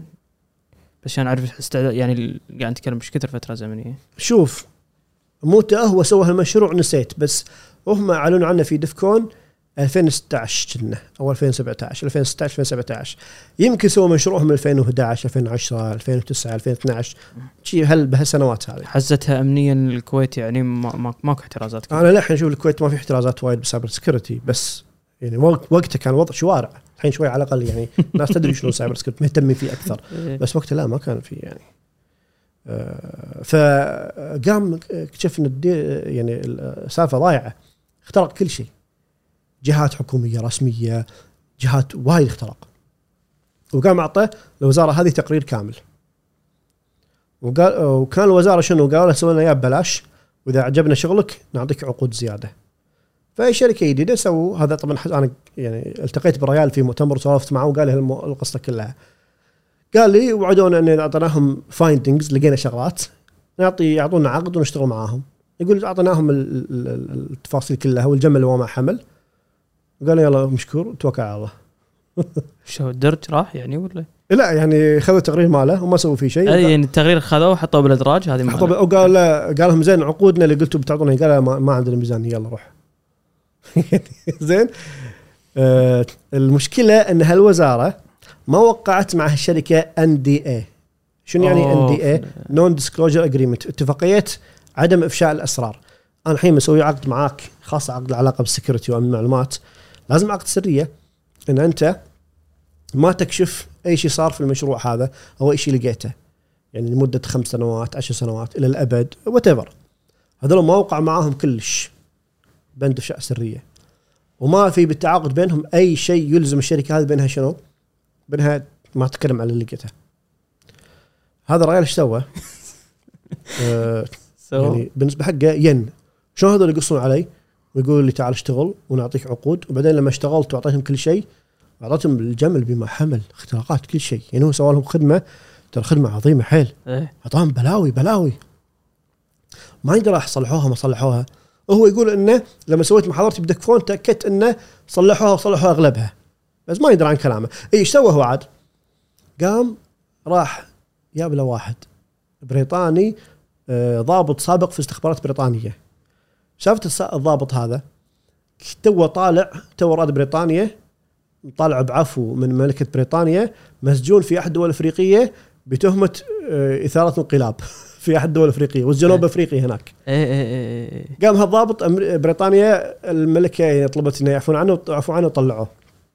يعني واحد بينون هو كان يبي تسوي اضطراب في أحد الدول الأفريقية كان يعني مشارك في محاولات يعني قال اتهموه الله أعلم عن صدق مو صدق المهم إنه واحد يعني ضابط استخبارات مو صاحي قام هذا قال تعال أنا بيك بسالفة أنا سويت مع أحد الوزارات الموضوع فلاني وكسروا فيني وأنا على الأقل بطلع بسالفة بشهر نفسي أعطني سيناريو من فهمك حق الأمور السياسية شلون أستخدم هالاختراقات التقنية وأركبها على الوضع السياسي عشان أسوي يعني خلينا نقول قنبلة وأنا أفجر الدنيا كلها وأسوي شيء قوي. لحظة هذا بالكويت أو نيته بيسويها الأشياء بالكويت؟ لا لا لا هو الحين خذ مو سوى العقد مع مو سوى المشروع مع الوزارة الكويتية إيه؟ وصار عنده بيانات كلها إيه؟ خذها رجع استراليا خلاص ما اعطوا فلوس قال بالكويت إيه؟ توكل على الله آه، قالوا له بنعطيك عقود ما اعطوا زين وما وقعوا مع عقود سرية فهو مو ملزم قانونيا بأنه هو يحتفظ بالأسرار هذه. قام نادى هذا قال تعال أرسم لي سيناريو أبي أسوي لي سيناريو عن قصة شلون هالبيانات هذه نستخدمها في الاختراق. أه وحيث ان إحنا انقلاب البلد سياسيا. فهو سوى سيناريو practice كان تمرين exercise مو يعني مو هذا الواقع. بس كان يستشهد معلومات اللي معهم من الكويت. اي اي فذاك سوى قام سوى معهم قصة يعني حبكة عجيبة. إنه نخترق البنوك الفلانية. وحاط مثلا إن البنوك الفلانية لقيت account ات واخترقتها. هو يقول كذي يعني طبعا. آه، طبعا هو يزعم إنه اخترق البنوك وحط بالمؤتمر بعضها password ات و account ات البنوك ما علقت قالت هذا صح ولا غلط. فالله أعلم. البنوك الكويتية. البنوك الكويتية بعضها اي فهذا شو نسوي؟ السيناريو قال تعال نخترق البنوك هذه ونسوي انسرت حق تحويلات وهمية من آه، وزراء وسياسي إلى مثلا شخصيات كبرى. وبعدين آه، الاختراق نفسه نستخدمه بأن إحنا نأخذ المعلومات اللي زرعناها ونخترق صحف وجرائد ومحطات وننشر فيها البيانات. زين ونخترق مثلا وزارات معينة لها علاقة بالكهرباء والطاقة ونطفي محطات معينة نطفي المستشفيات نسوي فوضى بالبلد. باستخدام الاختراقات التقنيه اللي صارت. وبعضها السيناريوهات ممكن تصير. لو واحد يبيها ممكن تصير بعضها. يعني مرة في اختراق صار في أوكرانيا من هاكرز روس اخترقوا آه، آه، أنظمة دخلتهم على المحطة الكهربائية طفوا الكهرباء مدينة كاملة. صارت من قبل. وصارت اختراقات يعني توصل إلى العالم خلينا نقول الحقيقي مو بس عالم افتراضي. يعني التحكم في محطات مياه التحكم في محطات كهرباء. التحكم في محطات أو أو, أو, أسلحة معينة التحكم في أنظمة اتصالات تصير عادي لأن هذه كلها أنظمة كمبيوتر قبل كان كل شيء يدوي الحين كل شيء كلها بالكمبيوتر تتحكم فيه التحكم بالتوربينات التحكم بالمضخات هذا كله يصير بالكمبيوتر الحين كهرباء صح يعني أنا إيه. تقدر تطفي الكهرباء صح؟ تقدر إيه تقدر تدش على النظام ومن النظام تقفز إلى نظام ثاني وتتحكم فيه إذا كان ما في حماية.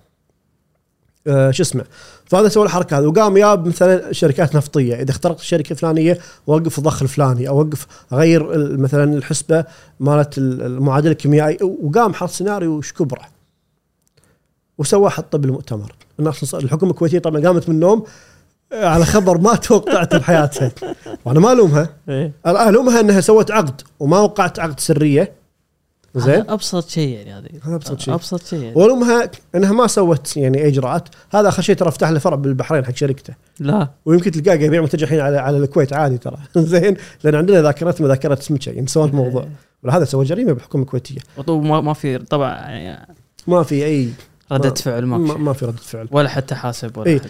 بعدين عقبها ناس استوعبوا شافوا المحاضرة صارت شا طلعوا لي إشاعة ثانية إن اللي صار بالكويت من الأحداث السياسية وقتها ترى سبت الاختراقات إيه. زين لا يا جماعة هذا سيناريو مو صدق زين بس المهم الريال يعني صبح على حكومة الكويت ب يعني ب ب ب يعني بصفعة محترمة طلع أنا أتوقع إنه هو برد كبدة في الوزارة هذه اللي اللي ما دفعت له فلوس وهذه لليوم ما تدري شنو عواقب هالشيء صح؟ يعني أنت ما ما. يمكن تدري إنه. شنو عواقب آه،. أول شيء الثقة في أنظمة الدولة منهاره بالكامل يعني أنا الحين تفرض إن أنا جهة معينة بتعامل مع الكويت مثلا. أنا شركة عالمية بحط لي آه، سيرفراتي بالكويت. مثل ما حطوا أمازون في بحرين. وما أدري وين.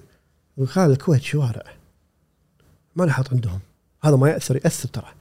بنوك عالمية تقول لك تعال أنا أحط لي فرع بالكويت بنك عالمي.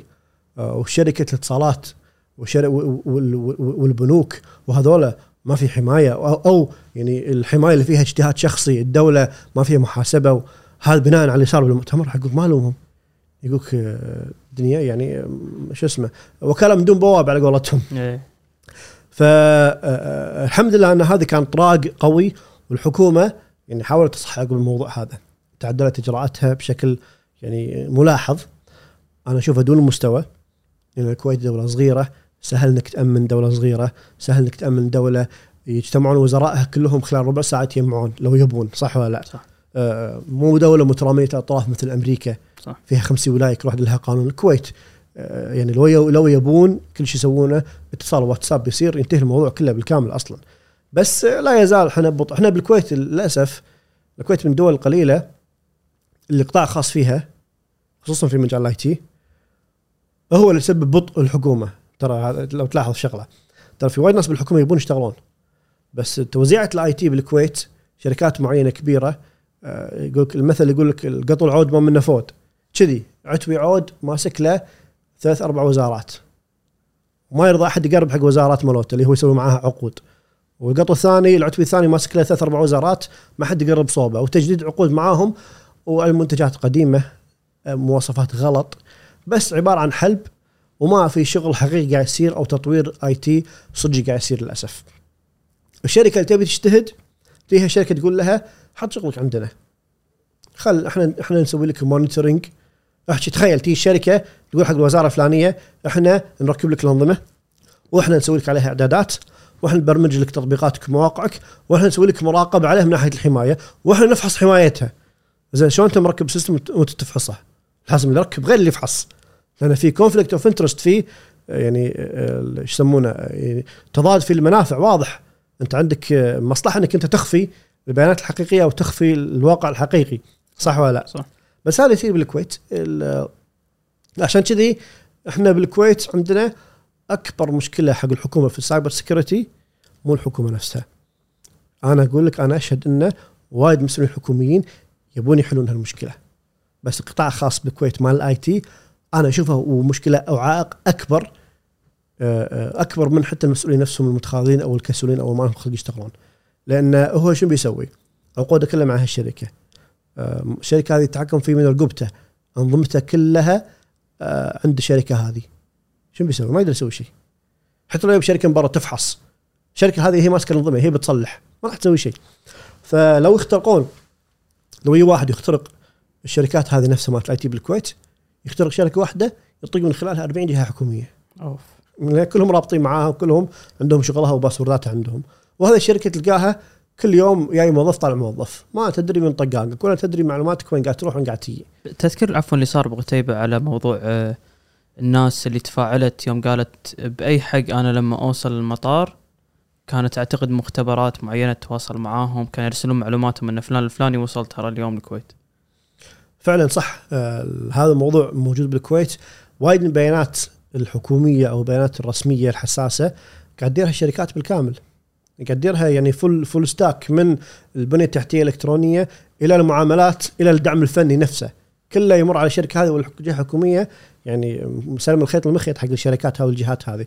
وهذا غلط كبير مهما كان. الشركة هذه يعني أنت ما تعرف إيش قاعد يصير فيها. موظفينها ما تعرف من هم.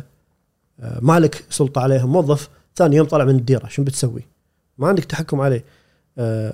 بل وصلت بعض يعني آه، وصلت بعض الجهات الحكومية أن النظام نفسه مو بس قاعد يدير شركة أجنبية أو موظفينها أجانب مع احترامنا حق الناس كلهم بس أنا قصدي إنه قصدي بالأجنبي مو قصدي وافد موافد قصدي شخص خارج آه، خلينا نقول نطاق أو تحكم القانون الكويتي قاعد بديرته قاعد يدير النظام. زين شلون قاعد بديرته قاعد يدير النظام؟ قاعد برا بدولة معينة قاعد يدير النظام عن بعد. زين شو يعني هذا ما يحكم القانون الكويتي. لو يسوي شيء ويكتب أنا سويت هالشيء القانون الكويتي ما يقدر يسوي له شيء. ما يقدر يقول له أنت غلطان مو غلطان أو ما يقدر يسحبه. فإحنا مشكلتنا أن أنظمتنا قاعد تديرها شركات أو أفراد داخل شركات الحكومة الكويتية ما عندها سلطة عليهم أو ما عندها سلطة خلينا نقول يعني واقعية. يعني لو تبي يصير شيء ما تقدر تسوي له شيء. آه، نظام برا يدار من برا بيانات كلها تطلع برا Backup ما backup. ومتابعة ساعات من دول خليجية يعني شركة عالمية أقليمية مثلا فرعها والله في دولة خليجية. هو يدش على النظام اللي بالكويت عن بعد ويحلل البيانات كلها. طيب النظام يعني معناته داش من برا. أو ساعات لا العكس. بيانات ترسل حق مقر الشركة هذه في دولة أخرى ويحللونه وأي شيء يقولون يشوفونه مثلا اختراق ولا فيروس يقولون حق اللي بالكويت ترى لقينا عندكم الثغره الفلانيه والفيروس الفلاني. زين انت ليش قاعد برا الكويت قاعد تشتغل؟ انت عايزان تحط لك مكتب بالكويت وتحط فيه أربع خمس ست عشر موظفين. مو عايزان. بس هذا لأنه يعني الوايد الحكومة للأسف متهاونة بهالشيء. الحين قاموا يسوون شوي في تصحيحات. بعض الجهات الحكومية والهيئات قامت تطلع يعني خلينا نقول قوانين إن البيانات لها تصنيفات آه، تصنيف آه، معين. عادي يطلع برا تصنيف معين لا ما يصير يطلع. هذا شيء حلو ككتابة. والكويت بشكل عام في القوانين والإجراءات ترى مبدعين ممتازين. بس مشكلتنا بالتطبيق. فأنا أقول لكم طلعتوا إجراءات وطلعتوا آه، لوائح. ممتاز. الله يعطيكم العافية. فعلا يعني مو ما أقولها كذي. بس آه، المهم هو التطبيق نفسه. تي شركة عندها فرع يطلع برا بيانات تطلع برا. شركة عالمية تروح بياناتها ما تعرف أي دولة. أه تروح دولة خليجية دولة عربية دولة أوروبية أم تروح أمريكا. هذا حكي ما ينفع. يقول لك والله الكويت دولة صغيرة. طيب صح. ومنتجاتنا وبنيه تحتية صغيرة. أنا ما قلت لك أحط لك فرع برج كامل حق الشركة. بس أنت لازم تحط لك حتى لو مكتب على الأقل. الشركة تكون الكويت عندها قدرة إنها يعني خلينا نقول عندها شوية جزء أو يعني هامش سيادة على البيانات هذه. آه عشان ما يصير باكر لما هالشركة تخترق واللي يصير بينها وبين الحكومة خلاف ما تجي تسكر بيبانها وتمشي. ولا موظف يقوم يمشي ومعه البيانات كلها وال backups كلها والشغل كله. ما يصير هذا الشيء. هذا الحين موضوع بالكويت صاير كذي ترى. آه، قاعد يقاومونه ويعدلونه بس للحين لا يزال الكويت risk الشركات المتعاقده وموظفينها وايد خطر ووايد ثغرة كبيرة على الحكومة الكويتية. وفي قاعد تصير الحين في لجان واجتماعات محاوله يعني احتواء هالشيء بس هي أبطأ من من من المطلوب. إن شاء الله يعني تشوف النور بس هي أبطأ. يعني يعني أنا بالنسبة لي دام في تحرك زين على الأقل معناته في وعي حق المشكلة. انتباه عليها. آه، بس الوعي مو كافي. والوعي ما يعني ما راح يحرك ساكنه. لازم في اجراءات جدية ولازم في الموضوع نفسه يكون له leader إحنا بالكويت في عندنا مشكلة ثانية اللي هي آه، كل طبخة لها 20 طباخ. كل موضوع الحين بالكويت خاصة ال cyber security له 20 طباخ. الوزارة الفلانية من صوب الهيئة الفلانية من صوب الجهاز الفلاني من صوب الموضوع الفلاني من صوب وال- والجهة الواحده نفس الموضوع يتهاوشون عليه أكثر من من, من إدارة فيعني طبخة لها 20 طباخ ما ينفع. يعني لازم يكون كل شيء له تخصص. آه، خاصة ال cyber security دش في مواضيع ال- الجنائية. مواضيع استخباراتية مواضيع البيانات آه، ك ك ك ك كشيء مدني. مو شيء عسكري. فتصير شوية لخبطة ما بينهم. صعبة توزيع الأدوار. يبي لها يعني خلينا نقول آه، حكومة مفتحة و- و- يكون عمل مركزي أكثر ويكون. عمل ما أقول مركزي بس على الأقل جهة واحدة بس توزيع صاحبة. أدوار صحيح. مو مخامط. الحين مخامط. أنا ابو بس في شغلة أبي أسألها أسألك عنها عشان ما أنسى. كنا نتكلم أو كنت قاعد أتكلم عزيز على موضوع آه، أرامكو تذكر الاختراق اللي صار؟ اي أرامكو. آه، أنا أنا ما أعرف هالسالفة قلت أبي أسمعها منك قصدك يعني. اختراق أرامكو اللي ب 2012 هذا كان اختراق حال أنظمة أرامكو. مم. يعني غشوا موظف آه، آدمن بأرامكو ودشوا على اكونت وبين دشوا على يعني بقية أنظمة الشركة. بس أنت يمكن قصدك اختراق أرامكو الأخير اللي قبل يمكن سنة أو أقل من سنة. أي واحد أنا ودي أسمع قصته في- اقوى آه، في اختراق اللي صار قبل فتره هذا مو اختراق حق أرامكو. اخترقوا شركة متعاقدة مع أرامكو اي هذا contract مع أرامكو. آه واخترقوا الشركة هذه وطبيعة عملها إنها عندها contract مع أرامكو. ففي بيانات بينها وبين أرامكو أكيد يعني طبيعي هذا الشيء. اخترقوها. آه بس أنا ما أشوف أرامكو غلطانة لأن أرامكو من قبل هالشيء كانت مسوية framework أو إطار عمل وايد حلو. أتمنى الحكومة الكويتية تسوي مثله اللي هو أي شركة بتتعاقد مع أرامكو في basics ABCs بال cyber security لازم تسوينها. هي الشركة المتعاقده معنا. و متعاقدين معانا عندنا مجموعة شركات تختارين معتمدة تختار من بينها يفحص أنظمتك وإذا قال أنظمتك okay دي تسمى مسموح لك تتعاقدين مع أرامكو. يفحصون نظام الإيميل أنظمة ملفات بنية تحتية مالتها بشكل عام يعني يشوفون إن عندها على الأقل ال ABCs مالت ال security ولا لا. هذا النظام وايد حلو من ارامكو. طبعا هذا ما راح يعني إنه ما في اختراقات ابدا. في اختراقات مت يعني معقدة. أو الشركة لما فحصت كانت okay عقبها خارتها مثلا. صح. بس إن أنا قام أتعاقد مع اي احد أتأكد منه وفحصه أو فحص عن طريق شركة أخرى معتمدة هذا نظام وايد حلو جدا professional من أرامكو. أتمنى يطبقونه بالكويت. بس شو اللي حصل لما اخترقوهم؟ ابتزوهم طلعوا معلومات شو اللي صار؟ أظن ابتزوا الشركة ذيك متعاقدة مقابل معلومات معينة. أظن الشركة ما دفعت. أظن ما أذكر إذا الشركة متعاقدة دفعت فلوس ولا لا. بس آه، ما أذكر بالضبط تفاصيل شلون دشوا على شركة متعاقدة. آه، لكن أظن المعلومات اللي تسربت مو معلومات يعني خلينا نقول جدا جدا خطيرة. أظن معلومات عادية يعني. ومجموعة هذه اللي قاعد نسمع فيها وايد بقتيبة اللي هي Anonymous شنو شنو شنو هال- يعني مجموعة ناس random متجمعين مع بعض واقفة ممكن وراها جهة مع تحليلك لها؟ ما أدري إذا عندك معلومات أكيدة عنها. لا انونيمس بدت كمجموعة. نشطاء الإنترنت ضد الحكومات اللي المتسلطه ضد التجسس ضد التحكم في معلومات الناس وبدوا يشتغلون في موضوع خلينا نقول اللي هو يعني النشاط الإلكتروني هذا بعدين صار في مجموعة منهم طلعت يعني أقول طلعت من داخلها اسمها لولسك مم. Lulz قصدهم مثل LOL يعني ضحك كذي ويعني Sec قصدهم security يعني قصدهم استعباط ال security. مجموعة هاكرز من أمريكا وبريطانيا هذول سووا آه يعني آه آه يعني آه سووا ضجه وبلبله في عالم الإنترنت قاموا فترة معينة اختراقات جهة ورا جهة. اخترقوا أنظمة شرطة معينة اخترقوا شركات كبرى اخترقوا جهات حكومية يخترقون وينشرون. مم. ويلا أضحك وانشر الغسيل.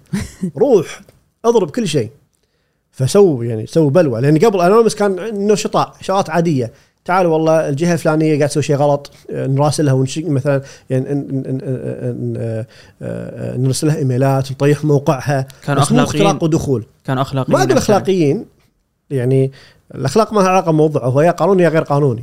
زين في شغلات وايد قانونية غير بس اخلاقيه القصد من وراء قد يكون القصد نبيل أكثر يسمونها يعني. hack hacktivism شفت activism اللي هو خلينا نقول نشطاء نشطاء سياسيين نشطاء البيئة نشطاء القانون.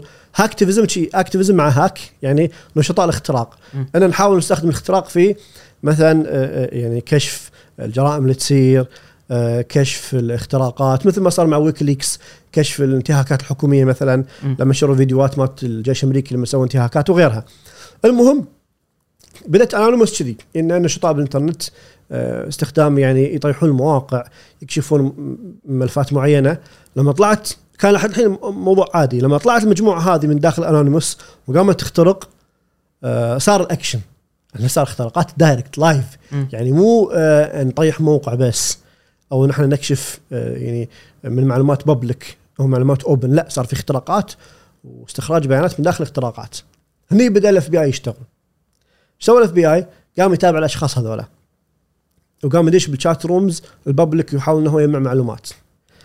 آه، قاموا آه، يتحرشون بأحد ال hackers بال group هذه. يقولوا له أنت مثلا ما تفهم أنت بس كذي آه، script kiddie يعني شي واحد يعني هاوي ما يفهم بالتخصص هذا. ويشتغلون عليه طبعا يعني بأسماء مستعارة.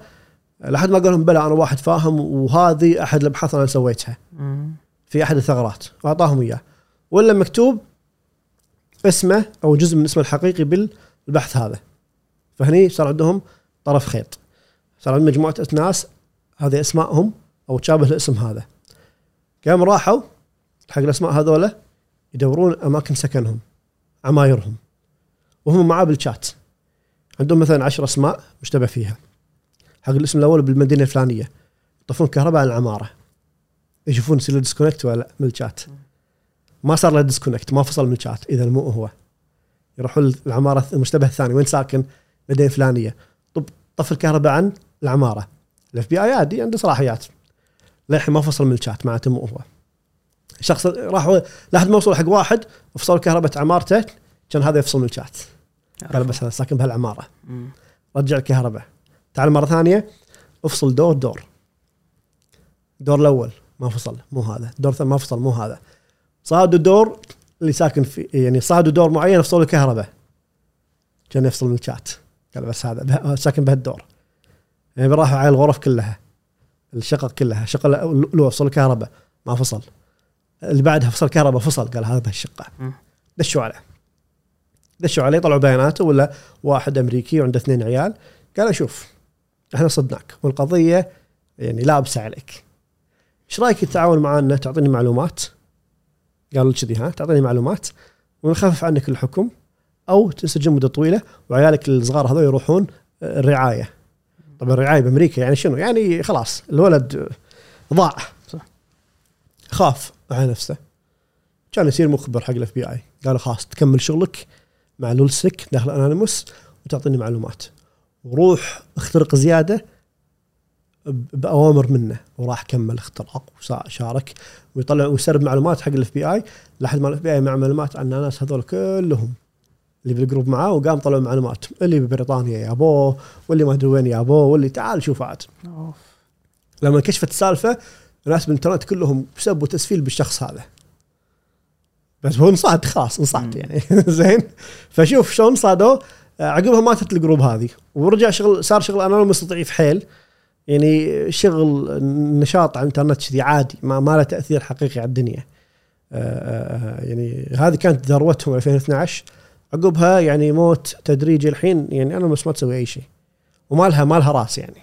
ما لها راس. بسبب الكبسة اللي صارت عليهم هذه. كبسة قوية. هذه كانت هي ال group اللي أعطت Anonymous يعني نشاط وروح. في اختراقات صجيه عقبها مات ال group هذا فايش اسمه. طلعت جروبات ثانية حاولت تطلع جروبات ثانية بس ما حد وثق فيها. عشان ما تصير نفس الطقه الأولى. فبالتالي يعني ال FBI قدر يذبح الفكرة يعني من داخل. يذبح الروح مالتها. على العموم أبو قتيبة مشكور على وقتك. أنا أنا موضوع وايد دسم اللي قاعد أحاتي إذا نسينا شيء ما أدري يمكن أنت شيء تبي تعرج عليه. لا لا إن شاء الله. تناولنا تناولنا مواضيع وايد. جزاك الله خير. مشكور على وقتك. وايد استفدنا. أنا بنفسي برد أشوف اللقاء مرة ثانية لأن أحس في وايد كم معلومات المفروض أطبقها بصراحة. إن شاء الله. بس عساك على القوة. مشكور على يعطيك وقتك. العافية. ما قصرت. جزاك الله خير